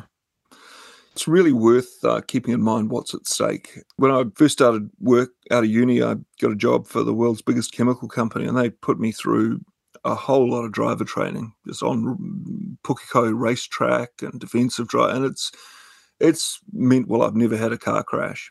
Mm. It's really it made my driving a whole lot better. I remember you and I had a conversation going through the Waioeka Gorge on defensive driving, and you actually pointed out how my cornering wasn't as optimal as it needed to be. And actually, I took that on and I changed the way I drove after that, and it was even better. So there you go. God, that was Oh. tw 25 years ago and some. Happy See? to have helped. I know. See, listeners, we've known each other a very long time. I had a good look at the papers over the weekend. So I had a couple of things that happened. As one is that because see, we had an extra day off here in the Bay because it was anniversary weekend. So I had Friday as well. And I actually took a whole day off on Friday. Oh, good for you. Oh, I know. I don't do it very often. Uh, well, I say that, but Mr. Marie bought me the papers because he completely forgot that it was Friday and thought it was Saturday. And one of the things that I actually chopped out, and I have had it sitting in my little cubby here for about four or five days, was Josie Pagani, uh, How to Overhaul the Public Sector. And this was sort of a precursor. There's been lots in the paper, particularly over the weekend. Now that Hipkins has conceded and they're waiting for the dust to settle, they've all got time to ruminate on what yeah. went wrong and what might happen. And she started uh, some of the rumination with a very good opinion piece around how to overhaul the public sector. And I just wanted to read a couple of passages from this, which sort of kicks off into the rest of it. She says Wellington is out of step with the rest of the country it is a Green mayor and a Green MP in the inner city, and while the rest of the country went the other way, the city has a dilapidated water system, dreadful roads, and malfunctioning public transport. Yet the people who voted for all this are the same people telling the rest of New Zealand how things should be run. If an incoming government is to achieve better performance, it will need to devolve more away from Wellington to local communities and provide as close to people and their service. I bet that if it was the Sally's Housing for Humanity or iwi authorities given cash for social housing, they could roll out more, better, and faster than Wellington has. Finally, get rid of the gibberish. Chronic inability to be precise about the objective of government initiatives has real world effects beyond its linguistic crimes. As George Orwell famously observed, Jargon is usually deployed to hide either weak thinking or disguise the sinister exercise of power. Now, that was in um, the Post. I actually read that. I think someone linked it. I posted it. Maybe it was you. Yeah, it was me. Right. I posted it because a blinding I just flash of clarity from uh, Josie. Josie, uh, mm. and you know what I thought when I was reading it was you know, maybe it's time that uh, electorates that elect MPs should have policies from the party that they voted for more. So it would be great to see Wellington Central have a wealth tax the, the way the Greens envisaged them. I think that would turn around their voting pretty quick. But yeah, just that out of step. That's what you want. You're voting for a party that's essentially communist and you're running the country that's voting for the opposite. It, it mm. sums it up a lot, didn't it? Oh, totally summed it up. Totally mm. summed it up. And it was nice to see a commentator actually call it because then for the remainder of the papers, there was lots of um, hand wringing about the potential of job losses. And I saw in, I think it was Q and A with John Campbell, and and they were all worried about Luxon's attempt to strip what's going to happen with all these public mm. sector jobs and how important they were and how they must stay. Uh, and so they were already sort of panicking. Yeah. Well, as I mentioned, you know, jobs. I got up here, I wanted a job and I just phoned a labour hire organisation. Said, I don't care what I do, because you know when you're a writer, everything's grist to your mill. So I never lose with that. And it was, you know, was one of the funnest jobs I've had in many ways. And it wouldn't hurt a lot of those people to do that. Mm. You know, because yeah. you, you, you know, I had this little uh, Cockney guy as my boss, and it made everything sound like I was in a Guy Ritchie movie. Said, All right, Marty, we're going to split up the gang. You take the truck, go out and get some hot mix. it was like being in a uh, a squadron going to, to war in some ways on the potholes. It's important, I think, to to get those connections. And you mentioned it last week, you know, about the potential of where all these public servants might go. And a lot of them, you see, I mean, journalism has dropped. I mean, half of journalists have disappeared out of media organisations, with even more threats to come with both NZME and uh, MediaWorks now being yep. uh, in the in the papers with the financial audit being done and they're not essentially they're not solvent. So there's going to be even more. But where did the, all those journalists wash out to? Well they washed out into the into the government space. So there's yeah. going to be a lot of hacks looking for something to hack.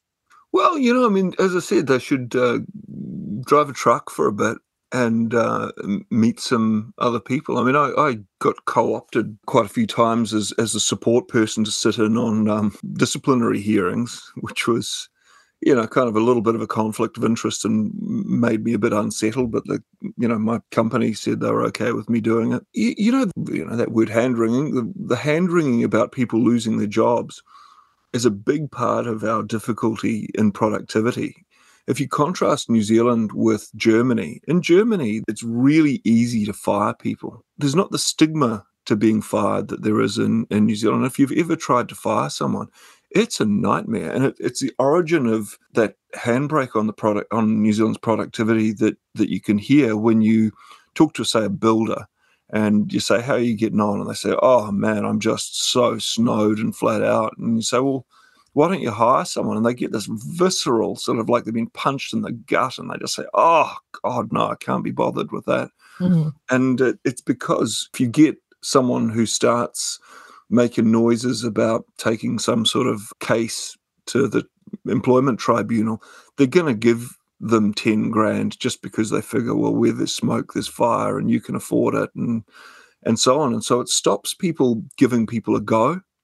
Mm, and it, it um, in the same way as the minimum wage stops good people being paid what they're worth because you're paying your least productive workers what they're not worth. So your best workers kind of start getting pissed off and slow down and your worst workers have got no incentive to improve. It's all of these unintended consequences of labour laws. Yeah, and then of course the restructuring process is a, is so vastly more onerous than what it was back in the day. I know when I worked in media, uh, so the five years I was with that company, all restructures I went yeah. through, four well, redundancy it's, The only way you can f- fire people mm. without getting a claim against you. Yeah. And so there's all of this paperwork that goes with that. And oh man, I mean, I've had periods where we've been kept up for six months by those things, and you're walking on egg, eggshells, and it's ghastly. And it is such a suck on productivity. Oh, it is it's massive and it's difficult because yeah as you said it it doesn't promote productivity it also doesn't promote growth in smaller businesses because they yep. just do not have the time and energy to sort of move into that and having been there done that oh, i don't miss it i used to look after the hr and i do not miss it at all and it's even worse now mm. So, yeah, I don't know how they're going to improve that. Let's start with uh, the one paper that had the least amount in it, shall we? Which for me was the Herald on Sunday. It was uh, it was very slim pickings. It was it was the diet program. So I only literally plugged out uh, three opinion pieces and the Beehive Diaries. The rest of it was just not really worth the paper that it was on. Saturday. Well, you also sent me a photo of Andrea Vance reassuring me that she'd reverted to full Darth Vader and angry face. I know. know. Thanks for keeping me up to date because I couldn't buy the uh, Herald on Sunday. It was sold out everywhere I went. But she went back to full Darth Vance. Which is her prerogative, you know. It's it's woman's body. It's her right to choose, Marie. Let's not forget that. If she wants a very severe fringe, that's up to her. But yeah, I wish they'd warn me before I have to open the paper and get the fright. It has been interesting. The theme we were talking about it before we got started. The theme. I def- there's two big themes uh, and we'll dive into them. One a treaty, and we'll get to that in a minute. But the other one was in terms of the sort of how where did where did Labor go wrong, and in one way or another, a lot of the commentators actually pointed to it without realizing they were pointing to it. And in my opinion, what has absolutely tripped Labor up is the fact that they have they went woke and they went woke with bells on under dear leader Mm. She was the the high priestess, the patron the, saint. Yeah, the patron saint of woke. And for those that don't understand critical social justice, from a political perspective, they talk about identitarianism or identity politics, whereas it is about the person or the thing or the label and not about the policy. At the heart of it, it's all about power. Mm. So it always lends itself to politics. So, of course, we talk about the student Marxist politicians with their credit cards. Well, Ardern took it one step further because she took that identitarianism and those classic Marxist principles, which, let's face it, in one form or another, the Labour Party is founded on. Yeah. And she expanded it with that sort of postmodern veneer of anything goes. There is no absolute clarity. So, whatever you want something to be, or you say something, it is, therefore it is.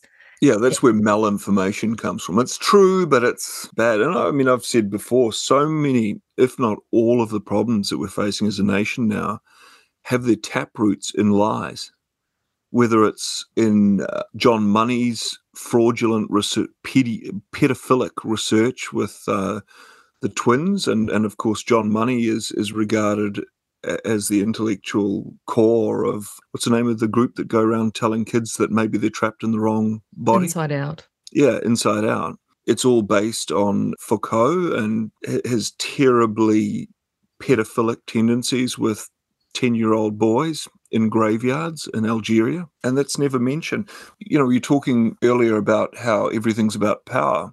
That assumption that all hierarchies are based on power uh, ignores the fact that generally they're not. They're, they're based on competence. Yeah, I reject the premise of her election, which was that the only reason that uh, Mark's a student politician with no life experience outside wrapping fish and chips or political brown nosing had never been prime minister was sexism rather than the fact that she was going to make a sow's ear of it. Mm. And you know, when you've got you're placing no value on competence, and you uh, place no value on the idea that there's uh, some sort of logos or ultimate truth or God, you know, no, I'm probably not far further along from you in my religiosity. I'm not particularly religious, but Jordan Peterson said when he was asked if he was if he believed in God, I live as if I do. And mm. that's kind of where I've arrived at. I think if people talk too much about God and what God wants, they're in danger of committing idolatry by um, worshipping their brain and the thoughts they've got. Yeah, that's maybe getting a bit abstract uh, for a discussion about the papers. In terms of Herald on Sunday, Chanel doesn't quite really realise how MMP works. So Chanel was rather concerned at how there was vote splitting. As you know, I've discussed vote splitting before, but he figured out the vote splitting between Labour and Greens, and this is why there was carnage in Auckland, without actually realising that there's vote splitting on both sides, Pete you know, so just as the vote on the left is split between the Greens and Labour, is the same way that the vote is split between National Act and New Zealand First on the other side. You could hear his willed authoritarianism slipping off a, a little bit there, couldn't you? The mask mm. yeah. from that slipping off. He was just like, you know, we need a centrally organised coordination uh, to get. Well, I think I, I, don't expect either party to put their hand up to expect, accept responsibility. Well, of course not, because that's not how they work. Uh, but I hope that they've both learned a lesson from the result. Labor and Greens need to start cutting deals with each other to avoid competing in the same electorates, and they also need to be open and transparent about doing so. well, good luck with that, love. Mm. But then I think it actually got worse for Shane, to be fair. Oh, bless yeah. Shane. Shane Te Pou. So he wasn't so worried about the vote splitting. He was just worried about Labor loyalists not actually coming out to vote at all. I, I think he was living in a parallel universe, actually, because he. Um, he said. Uh, and that those New Zealanders had voted for Jacinda Ardern's vision. Yeah, and she'd delivered on her vision. Yeah, she delivered 77,000 kids out of poverty, 200,000 more homes built nationwide, over 300,000 people into work, and 20,000 lives saved um, during COVID. Shane, where are the receipts, darling? Because I haven't seen those receipts. Yeah. And if there are 20,000 lives saved, why is the Ministry of Health sitting on data that shows the differences in health outcomes between the vaxxed and the unvaxxed? Yeah, where's the 16% increase in excess deaths come from? Gosh, yeah. His sort of idea was the fact that they'd lost vision. They'd lost their positivity in their vision. The problem with Labour Party, it's running on visionless, dull managerialism. That is what National runs on too, except they do them as businessmen in blue suits. Mm. Yeah. Following one, which I know potentially normally you wouldn't read, which was Jessica and Nathan in Zeitgeist and Spy, because I think that's a section that potentially only just glance over. The chuckle, chuckle, chuckle. Well, I'm chuckling because I didn't read it even when you sent it. I see. I knew you wouldn't. I've read There's her a- stuff before. Yeah, I like- know. And you look, to be fair, usually I wouldn't either. However, it was interesting because she's an influencer, An an influencer. invert, inverted commas, an influencer. The headline is Influencers Have a Moral Duty. And she's obviously been looking at what's going on in the Middle East and people's reactions to that reactions to what's happened. She's saying, for me personally, it's been eye opening for so many reasons. The spreading of misinformation and cognitive dissonance has been particularly hard to navigate, but she doesn't actually say what the misinformation or cognitive dissonance is. Yeah. We're very opaque at what side of the fence one is sitting on. While social media has revolutionized information sharing and consumption, it's undeniable and it's also facilitated the spread of misinformation and disinformation. Okay, all right, we know you're on the Kitty Kate's Kool Aid. Algorithms can create echo chambers, true. Where users are primarily exposed to content that aligns with their existing beliefs, true. We also have seen how social media platforms can be exploited for manipulation and propaganda. And then she goes on to uh, Russia, Russia, Russia, and uh, Trump bits and bobs, and Pizzagate and all the rest of it. What she doesn't actually talk about with this is the fact that that in itself, in terms of the manipulation within the United States, what they don't talk about is the role of Cambridge Analytica, which is mm, The nudge Fully- units.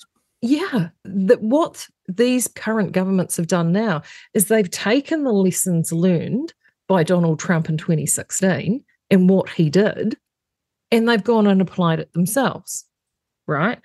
Social media was a hotbed of misinformation, conspiracy theories. She's on a roll surrounding the COVID 19 pandemic, false claims about the virus's origin, effectiveness in vaccines, and government measures spread faster than the virus itself, hindering public health efforts and causing confusion. I find myself conflicted because although it can be a powerful and defiant act of allyship, it's also dangerous if a person sharing information is perhaps out of their depth.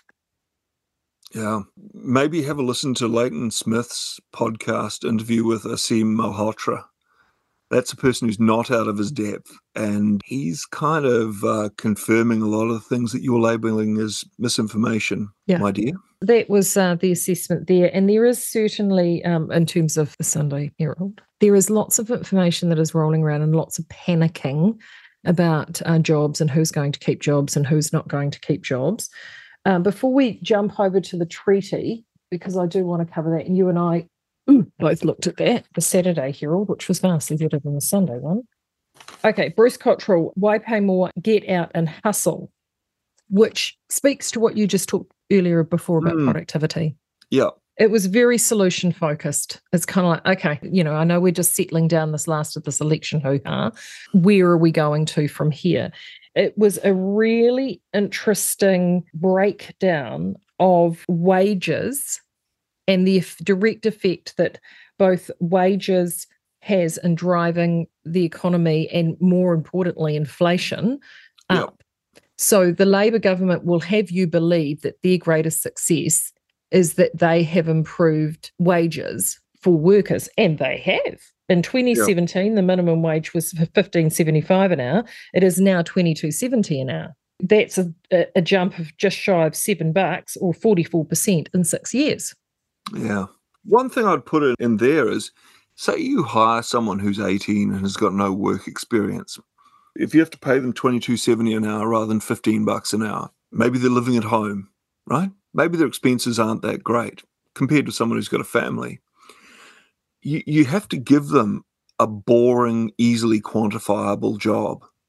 You can't have them watch you do something more complex. You can't take the time to teach them so they can be worth 22.70 an hour and so yeah there's always those uh, unintended consequences if not only you have to do that but it's impossible to stop doing it if it turns out that they're no good you've got all these as i said tradesmen limping along rushed off their feet but won't hire someone and I've spoken to builders like that. I've spoken to people who work for building companies who've got all of these immigrant workers coming on. They find out that they're paid more than them and they're useless, but they have to be paid more because that's a condition of being able to get them in. That's what happens when you have people deciding these things who have never employed someone and had to live or die by whether they can do the job.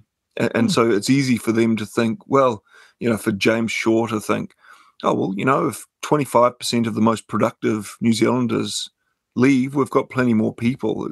That That's the whole idea that you raised earlier. They see all hierarchies as uh, a measure of power rather than competency. Even in a, in a manual job, someone who is a really good worker, uh, they can do three or four times more than someone who's not. And as I said, if you've got to pay them more or less the same because you you have to pay someone what they're not worth, so you can't afford to pay someone what, what they are worth. That has a chilling effect on productivity. Well, it does. And especially when, and this was something that he touched, driving up the minimum wage can be a good thing, but it needs to correspond with an increase in productivity. Otherwise, you end up paying more for the same results. If anything, our productivity per person has gone down, not up. When COVID came along, we lost a lot of our workforce as people here on the working holiday visas left the country. By some reports, as many as 200,000 workers. As a result, we had the COVID initiated worker shortage. Workers are like any other economic factor, scarcity leads to cost increases. With the COVID enforced absence of workers, wages went up as employees fought to attract staff they needed to stay in business. Meantime, in parallel to all of this, the government went on a hiring spree before and after COVID, often paying above the market to attract the workers they needed. It's been a perfect storm. Drive up the minimum wage, lose a large number of workers overseas, and exacerbate the scarcity by increasing the number of government workers. The results? A massive wage bubble. And this is why they're all shitting themselves now in Wellington, because you've had all of these people with overinflated salaries and overinflated egos all of a sudden having to enter into a realistic job market. Yeah. They're not going to like that. His comment, it's like a bushfire, easy to start, almost impossible to stop. Uh, yeah, because those increases are locked in.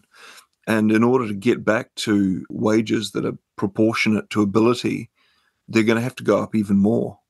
And so we're, yeah, we've got the potential to see continued inflation just on the back of that.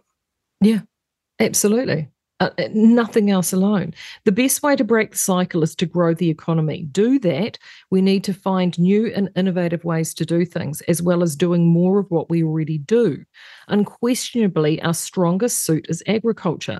There are two ways to grow that business. We need to find new customers who will buy what we already make, but we also need to develop new stuff that we can sell to our existing customers, growing our trading with both existing and new product lines more rapidly than we've done in the past. But it'll be an important ingredient of our recovery over the next five years.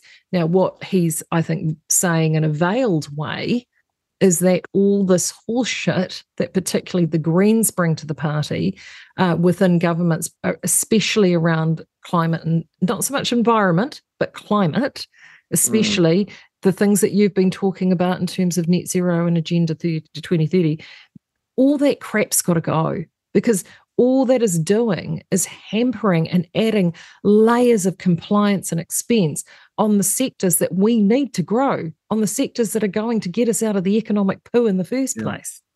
Into sectors, and I'll just keep saying this because it annoys the crap out of me, onto sectors that were exempt from the Paris Climate Accord because food production was.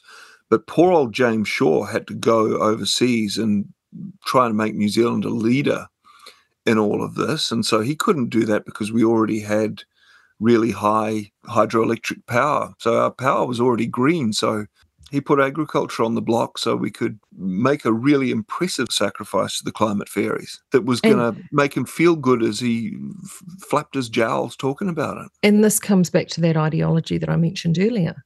Because that is virtue signaling, classic virtue signaling 101.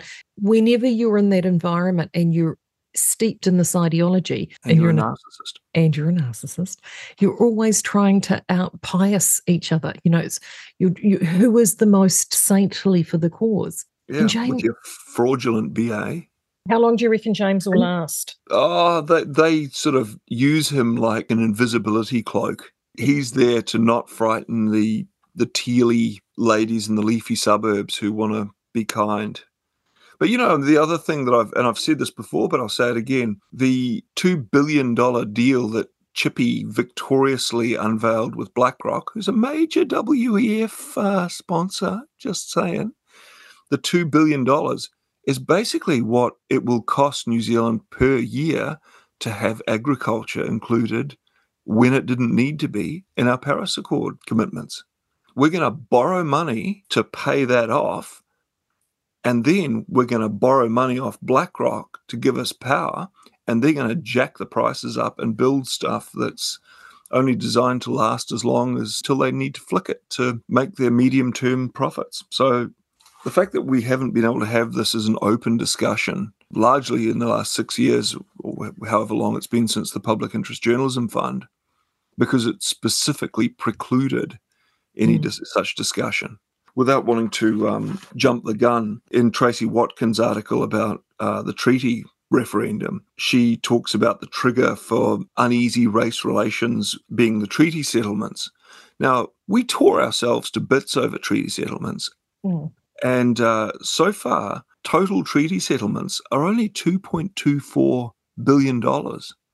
And I tend to go with the higher estimates from some government reports about what our Paris Accord commitments could cost us this decade. And that's about 70 billion. So the treaty settlements, the potential uh, cost of appeasing the climate fairies is over 30 times the total treaty settlements. If I were a Maori who was told that they could only afford to pay me cents on the dollar for often manifest injustices and and theft, uh, I'd be a bit peeved about that. And especially given that there's very little discussion about it, let alone sharing and I think this should happen with all science-based things. They sh- there should be a uh, commitment by people in the public sector to say, well, what's the point of falsifiability? Mm. When is this theory that we're doing all this on falsified? When's it falsified that, you know, we're asserting that the vaccine's safe and effective or that we're warming the planet through CO2 emissions, even though CO2 emissions normally follow temperature rises by about 800 years. So it's hard to argue that it's causative. Mm. Mm. God, I'm a bit ranty today. When the premise that you start from is false, the outcome is always going to be antithetical to what it is that you're trying to achieve. You malinformation. Malinformation. It's malinformation. It doesn't, it comes back to that Jacinda Ardern quote when she was asked what she disliked most about uh, her term in Parliament. She said the parliamentary protests. And when she said, Oh, there are just so many people there that that were there on the basis of misinformation that just felt wrong. like that's phelium for you. Mm, it is. For me, as I've said, I'd love to be wrong.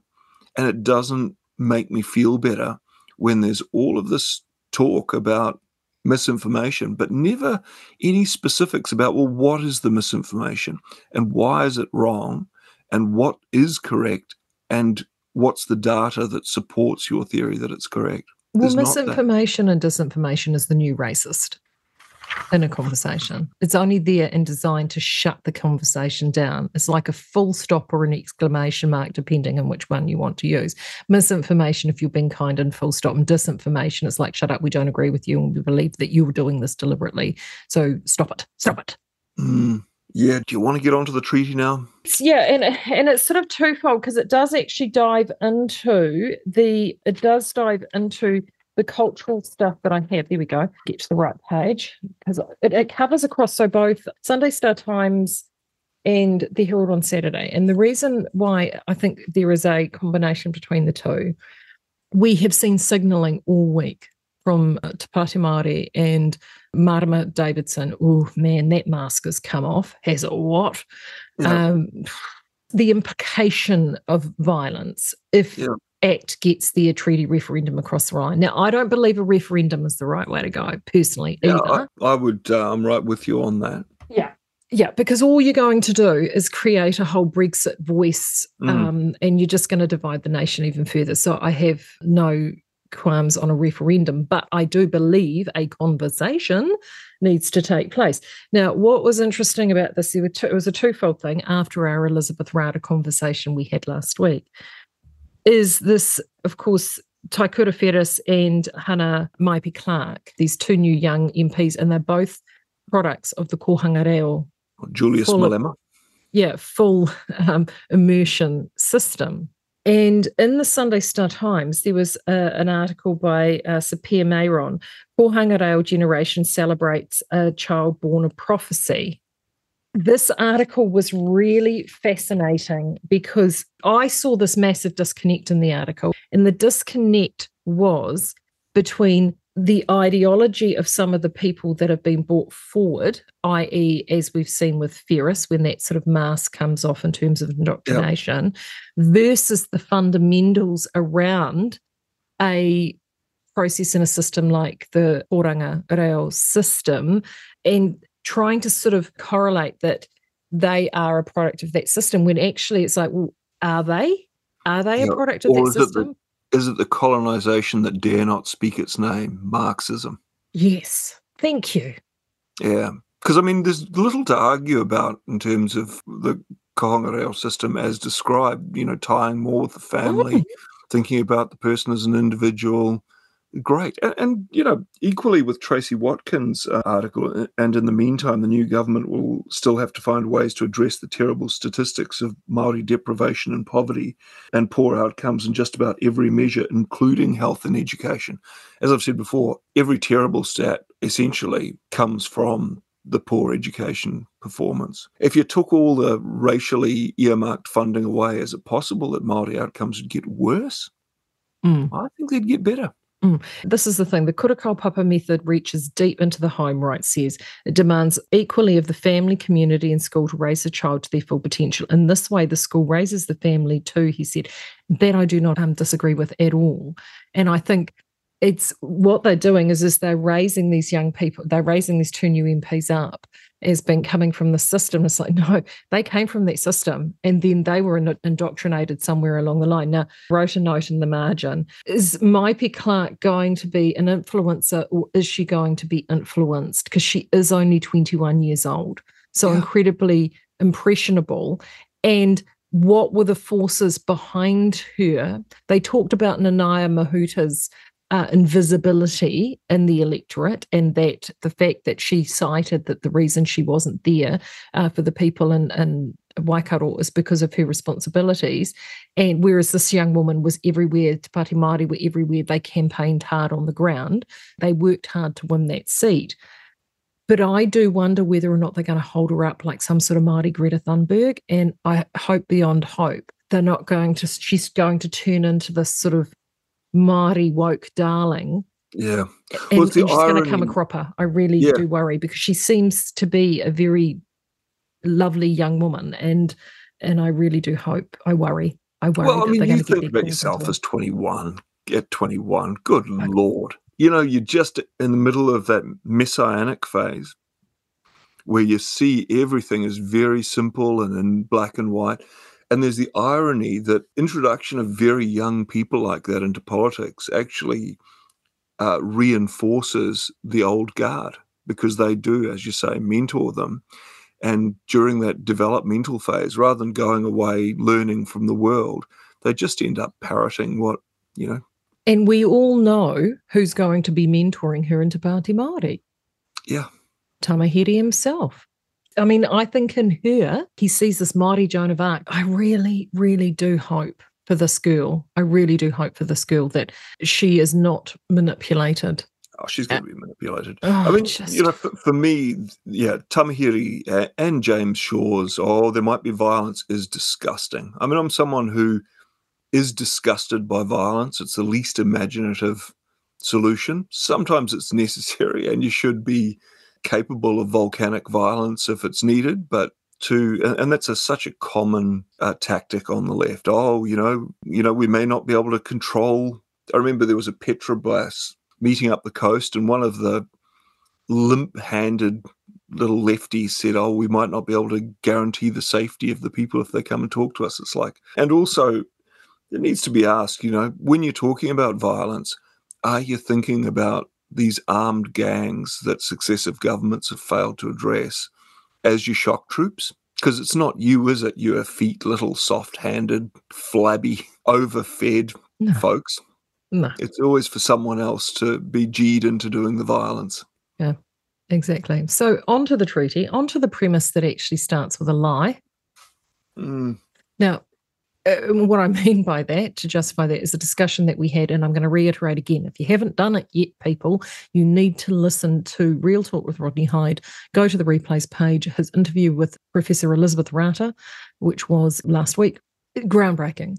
It's interesting, actually, how they left her out of that article in terms of the Kura Kaupapa and Kohanga Reo system because she was integral in Yeah. that. And she, not a whisper was mentioned. Well, you know, it's it's projection as well, isn't it? It's like, hey, if we give up this advance that we've made, we're going to be overrun. They're going to treat us like crap. Uh, No, I, I think most New Zealanders would love to see Maori get out of the terrible state they're in in terms of imprisonment rates, in terms of educational failure, in terms of poor health outcomes. But telling people that everything bad that happens to them is someone else's fault ain't going to cut it. Mm. And you know, it was interesting, and I know we're jumping around a bit, in Audrey Young's sighing series of assertions. That's very, that's very diplomatic of you. Yeah, in fact, in all of these articles about the treaty, Mm. not one of them deigned to mention that one of the conditions of receiving public interest journalism fund money was that you had to take the approach that uh, the treaty intended for co-governance, that New Zealand was a hopelessly racist country that disadvantaged Maori at a systemic level. So none of them actually floated the idea that, hey, maybe if we just allow that discussion to take place, it'll take some of the pressure out of it. So I mean, I, I agree there shouldn't be a referendum on the treaty in this current state because so many people, in the absence of public debate, have taken to talking between behind their hands. And the Mm. reason that I do openly talk about this is I think it's important to do so. And I go on to uh, Maori News Facebook groups and discuss, you know, what I think with Maori, who are often, you know, pretty angry about it. But I'd rather do that than go into some echo chamber and get agreed with. Yeah. Because there's so many straw man arguments. And- you know, one of which is Parker, I want to see us fail. They hate the idea that we're doing better. No, And there's also a conflation between tino rangatiratanga, which is Māori sovereignty, and taking up critical social justice ideas and ideology. And they're actually sort of trying to conflate the two together. And they are worlds apart. Well, the other conflation is that it appears to me from my examination of the issue, and I, I'm no expert, I haven't studied it at university level or anything. So it appears that the Tino Rangatiratanga aspect of the treaty referred to individuals. Yeah. And so, so the debate that's never sort of had is Maori leaders have taken it to mean Maori as a species, as a school of kahawai. And you know, you saw John Tamihere, you know, I've said this before, saying, you know, we're going to govern these people, we're going to manage them, as if the treaty was between Maori as a race rather than Maori individuals who, Mm. as I've said, you know, the Tutua, the commoners previously didn't have any rights of ownership. Suddenly they could have their own land, which is one of the most powerful aspects of capitalism, isn't it? The right to own something. And this is where the critical social justice comes in because, it, as you said, it treats them as a school of kahawai. But Māori have never been that. They have always been sovereign individuals who come to collect it collectively together in their own family and hapu groups. And the whole concept of iwi is a Western concept. It's not a Māori. Iwi doesn't exist in Māori. Yeah, I mean, I had uh, a story scotched um, that I wrote during uh, Chris Finlayson's term as treaty negotiator, where it was a sub tribe, uh, more than a hapu, was objecting because Ngāti Porou had subsumed their claim. And their claim was essentially against the government and Ngāti Porou. So the people who perpetuated the injustice uh, then got to claim compensation for it. And so, yeah, it was very complex, complex situation. And, you know, the fact that the musket wars had to be ignored, as they've been subsequently ignored in the new curriculum, despite killing more New Zealanders in World War One and Two combined. Yeah, the the drive to have a simple solution is fits with a political agenda, but seldom with the agendas of uh, actual natural justice. One of the things in this Audrey Young piece, so what they're trying to do is they're trying to figure out what is going to happen because all three parties, New Zealand First National and ACT, agree that something needs to happen in this space. How that takes place, you don't know. ACT has put a hard line in the sand, claiming that they it was a bottom line for them a referendum on the treaty. He's David's walked that back a little bit uh, mm. over the last sort of few weeks, but those are the sorts of hard lines that we're talking about here. If you listen to the Elizabeth Rata interview, this all started around these principles, right, of the treaty, which linguistic sleight of hand from J- Geoffrey Palmer in order to get some uh, state-owned enterprise legislation across the line by placing a phrase into the legislation with absolutely no foundation on it and said, Oh, don't worry about it. This will keep everybody happy. But it was completely undefined. So, what has then happened since that time is they've now left it up to a series of activists and activist judges and lobbyists within that space to create this definition of what these articles are. And Winston Peters is one of the few was around at the time and remembers when all this happens. Mm. Winston Peters, New Zealand First Party, signed a confidence and supply agreement with Labor in late 2005. One of its conditions was to get Labor's limited support for the members' bill deleting references to the principles of the treaty from all legislation. Unfortunately, Parliament appears to have purged from its database all debate and submissions on that bill in 2006 in the name of Doug Woolerton. Its website says ominously in red terminated, not available records from previous database. It had has deleted debate on a similar bill a few months earlier in the name of ACT leader Rodney Hide. It has, however, retained the record of a debate on an even earlier bill in Peter's name shortly before the 2005 election to delete references to the principles of the treaty from law.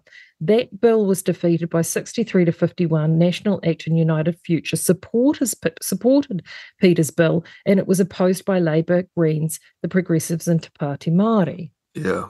So this horseshit has been going on for a long time.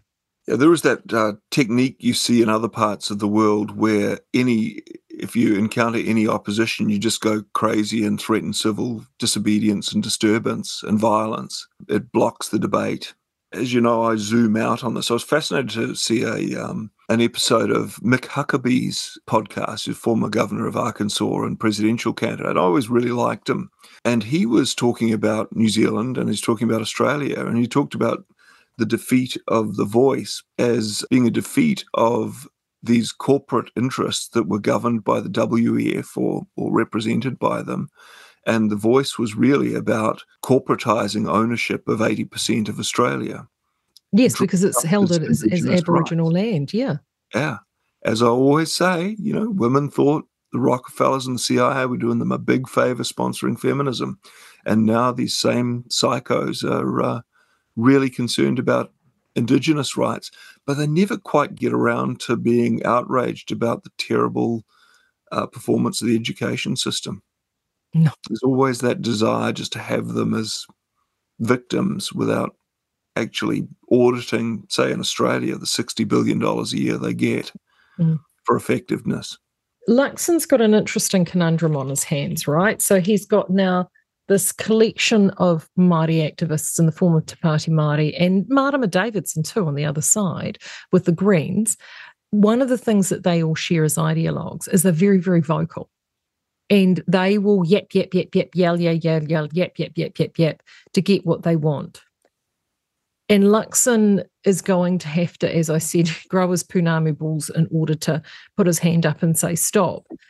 It will be interesting to see whether or not he brings Peters in alone solely for the only purpose to actually use him, Shane Jones, and Casey Costello as a way to quell this noise that will get created by them. Because, of course, the easy thing to do with all these ideologues is just to pretend they don't exist or go along with it just to shut them up, which is the wrong thing to do. Got the wrong Pākehā to be talking about this with Māori, too. You know, mm. I mean, Luxon isn't a Maori's Pākehā, neither is David Seymour, although, you know, he does have some Maori whakapapa.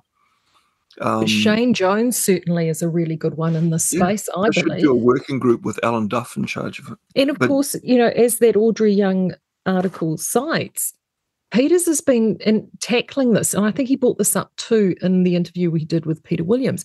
He's been tackling this at a parliamentary level for the thick end of nearly 20 years. Yeah. You know, the thing that's always lost in this, which always makes me sad, because I do love Māori. I love hanging out with them. And once you've ex- experienced uh, manaakitanga, you know, uh, on a marae and, and just in homes, and, and once you've sat around with one of your dead friends, with everyone mourning them in the sitting room, there's something that they bring to white folks that led, I think, an, an early English visitor to New Zealand said Maori are making a better Englishman. And in the same way, I think uh, I've seen Maori in Pākehā settings really impressed by how we can all be together without violence or conflict. I think the aim ultimately should be to become more than the sum of our parts as I said, you know, if, if Māori uh, uh, fail in the education system, if you looked at that at a neighbourhood level and considered that somewhat akin to a hapu, you could organise groups of families to intermingle with some of the families who are struggling in terms of food, budgeting, reading to kids, just saying, well, look, if, if we don't help you get out of this, it's going to bite us. So let's let's pull together a bit. But as I said, governments grown between us like cancer and uh, set us against each other. That's more important than having any referendum on the treaty. Mm. And it is the failures of those systems in order to prevent adverse outcomes. I mean, that's what we want. I mean, you've spoken to it in education. And the last article I'll bring up because we both read it in the same edition, actually, as that treaty article teens prison story shows system is wrong. Oh, I gather yeah. that's what we're reading, right? Yeah, that is the one that we're reading. And and if you've been listening to the entire show, you'll know that I've just spoken to Dai Landy we love your Dai Landy. I do love Dai. She is just an absolute treasure. And I hadn't read this, unfortunately, when I'd spoken to Dai, and I read this after talking to her. So it's by Tara Shaskey, uh, Saturday uh, Weekend Herald, Teen Prison Story Show System is Wrong. Hopefully it is digital and online. I've got it in hard copy here. It just highlights everything that Dai has just spoken about here on the show mm. in terms of the failures – of not only the system follows this uh, young man, Blake Hollins Apiata, who has been jailed twice in the past 15 months, first for breaking the jaw of a police officer and then for stabbing a boy. So we're not saying that this wee lad needs some needs to have some time right? Uh, some time away. But what it does show is how once he got into the system, how the system has done absolutely nothing for him nothing to turn this young man around. Hollins Apiata began somewhat on the back foot. He was monitored for methadone withdrawal as a baby, and it's still unknown of the, of the impact, if any, it had on his development. Well, I think we can join the dots there. Court documents state his first three years of life were dysfunctional, marred by parental drug and alcohol abuse. He had minimal knowledge of or connection with Te Ao Māori and had little engagement in education, resulting him in leaving school at year 10. The teen's recidivist and absent father was in and out of prison for much of his childhood, with several of his jail terms being for violence. And earlier this year, in the situation described by Hannam as a peculiar and disturbing, the father and son shared side by side cells in the same prison. Mm. This kid was screwed six ways to Sunday. And often kids like this aren't recorded as having fetal alcohol spectrum disorder. Or, or you know, they're, they're, just, there are a lot of kids who are born just slightly sawn off because their mum's hammering. And I'm not saying this was the case with him, I don't know. Though that dooming of kids, even in utero, is so sad. One of the key elements they had with this is in terms of prisoner rehabilitation programs. They can have an effect. Celia Lashlie, who for me, her book was just pivotal. I think. I read that. Uh, yeah, is it Boys Don't Cry? I think I read Boys Don't Cry and He'll Be Okay. And she talks about this intensively. Um, if you have a chance to see the documentary film Celia, made just before she died, I mean, she we lost her far too soon. And she showed her the programs that he, she was running mm. to help teens like this young man break the cycle, ostensibly. I know people that have worked within the system in rehab, running rehab, and they are dedicated, passionate. They really do want to make a difference. And they've got people, they there are prisoners, prisoners, they're motivated to make that change. 2016, in 2016, 8,372 prisoners were in rehab programs. This is shocking, isn't it? 2022, only 2,086. What the actual F? Yeah. And I think often uh, perfection's the enemy of completion with this stuff. They're asking, you know, they're saying, well, we've got to get, we've got a sh- shortage of psychologists. You don't necessarily need psychologists to get someone onto and that's you know, exactly what Dai said. Yeah. In fact, if you've got the choice between waiting a year to talk to a psychologist and right away being taken with to, to be with maybe someone who's trustworthy, who's gone through the same thing right away, it's the latter every time. I, I haven't uh, had anything to drink for almost three years.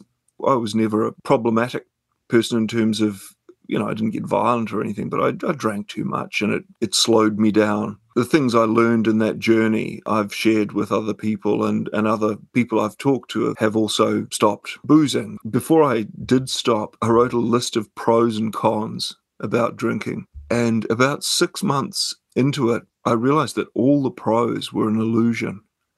Mm. And the hmm. cons were were far worse in some ways than I'd thought. And there were a few cons that I hadn't even been aware of. So there are plenty of things you can do with someone who's in that if you do it in a timely way.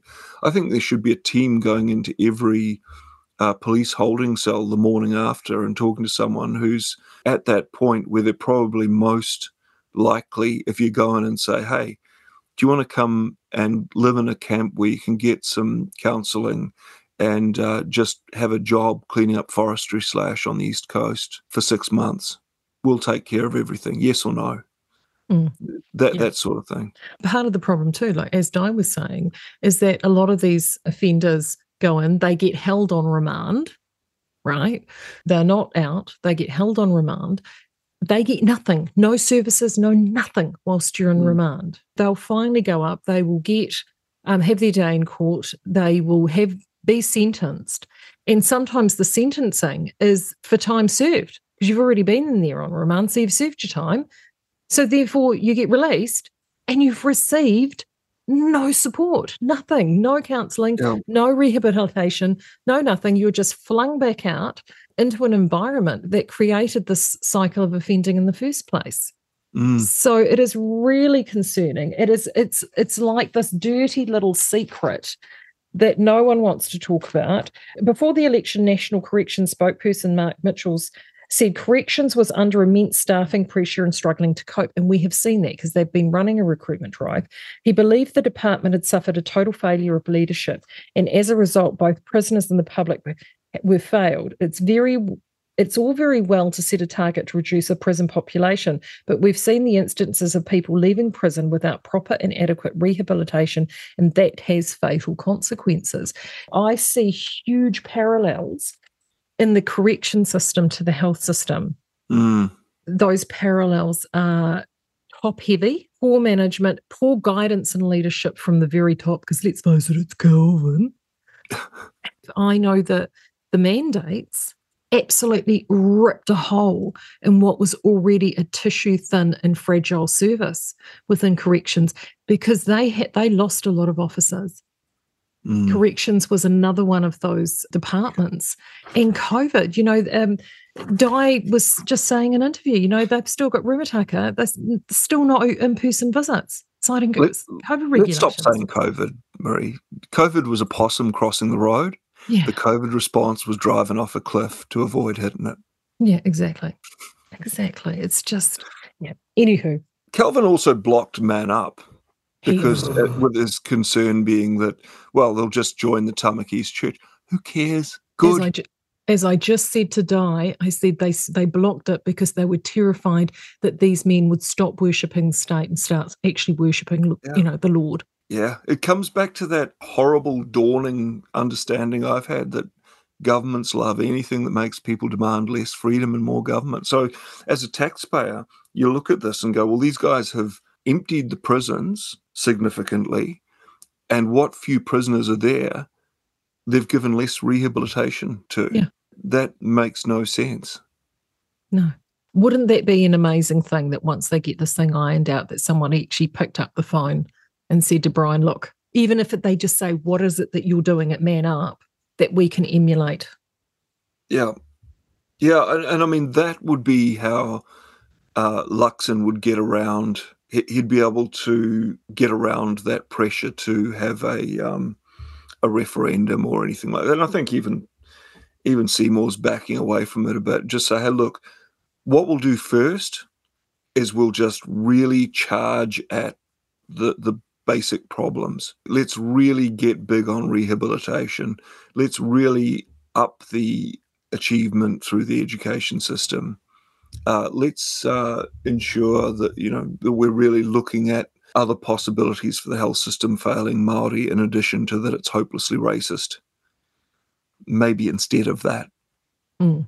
But yeah, no, that story was really, really shocking, and the lack of coverage of that statistic really was news to me. And it's a public interest journalism initiative as well, which uh, Mm. you know credit where credit's due. That in in the list of all the public interest journalism I've seen, this is uh, certainly one of the better ones. It's probably for me. It was the most powerful piece in the in in the papers that I read for, across Friday, Saturday, Sunday, for sure. Yeah.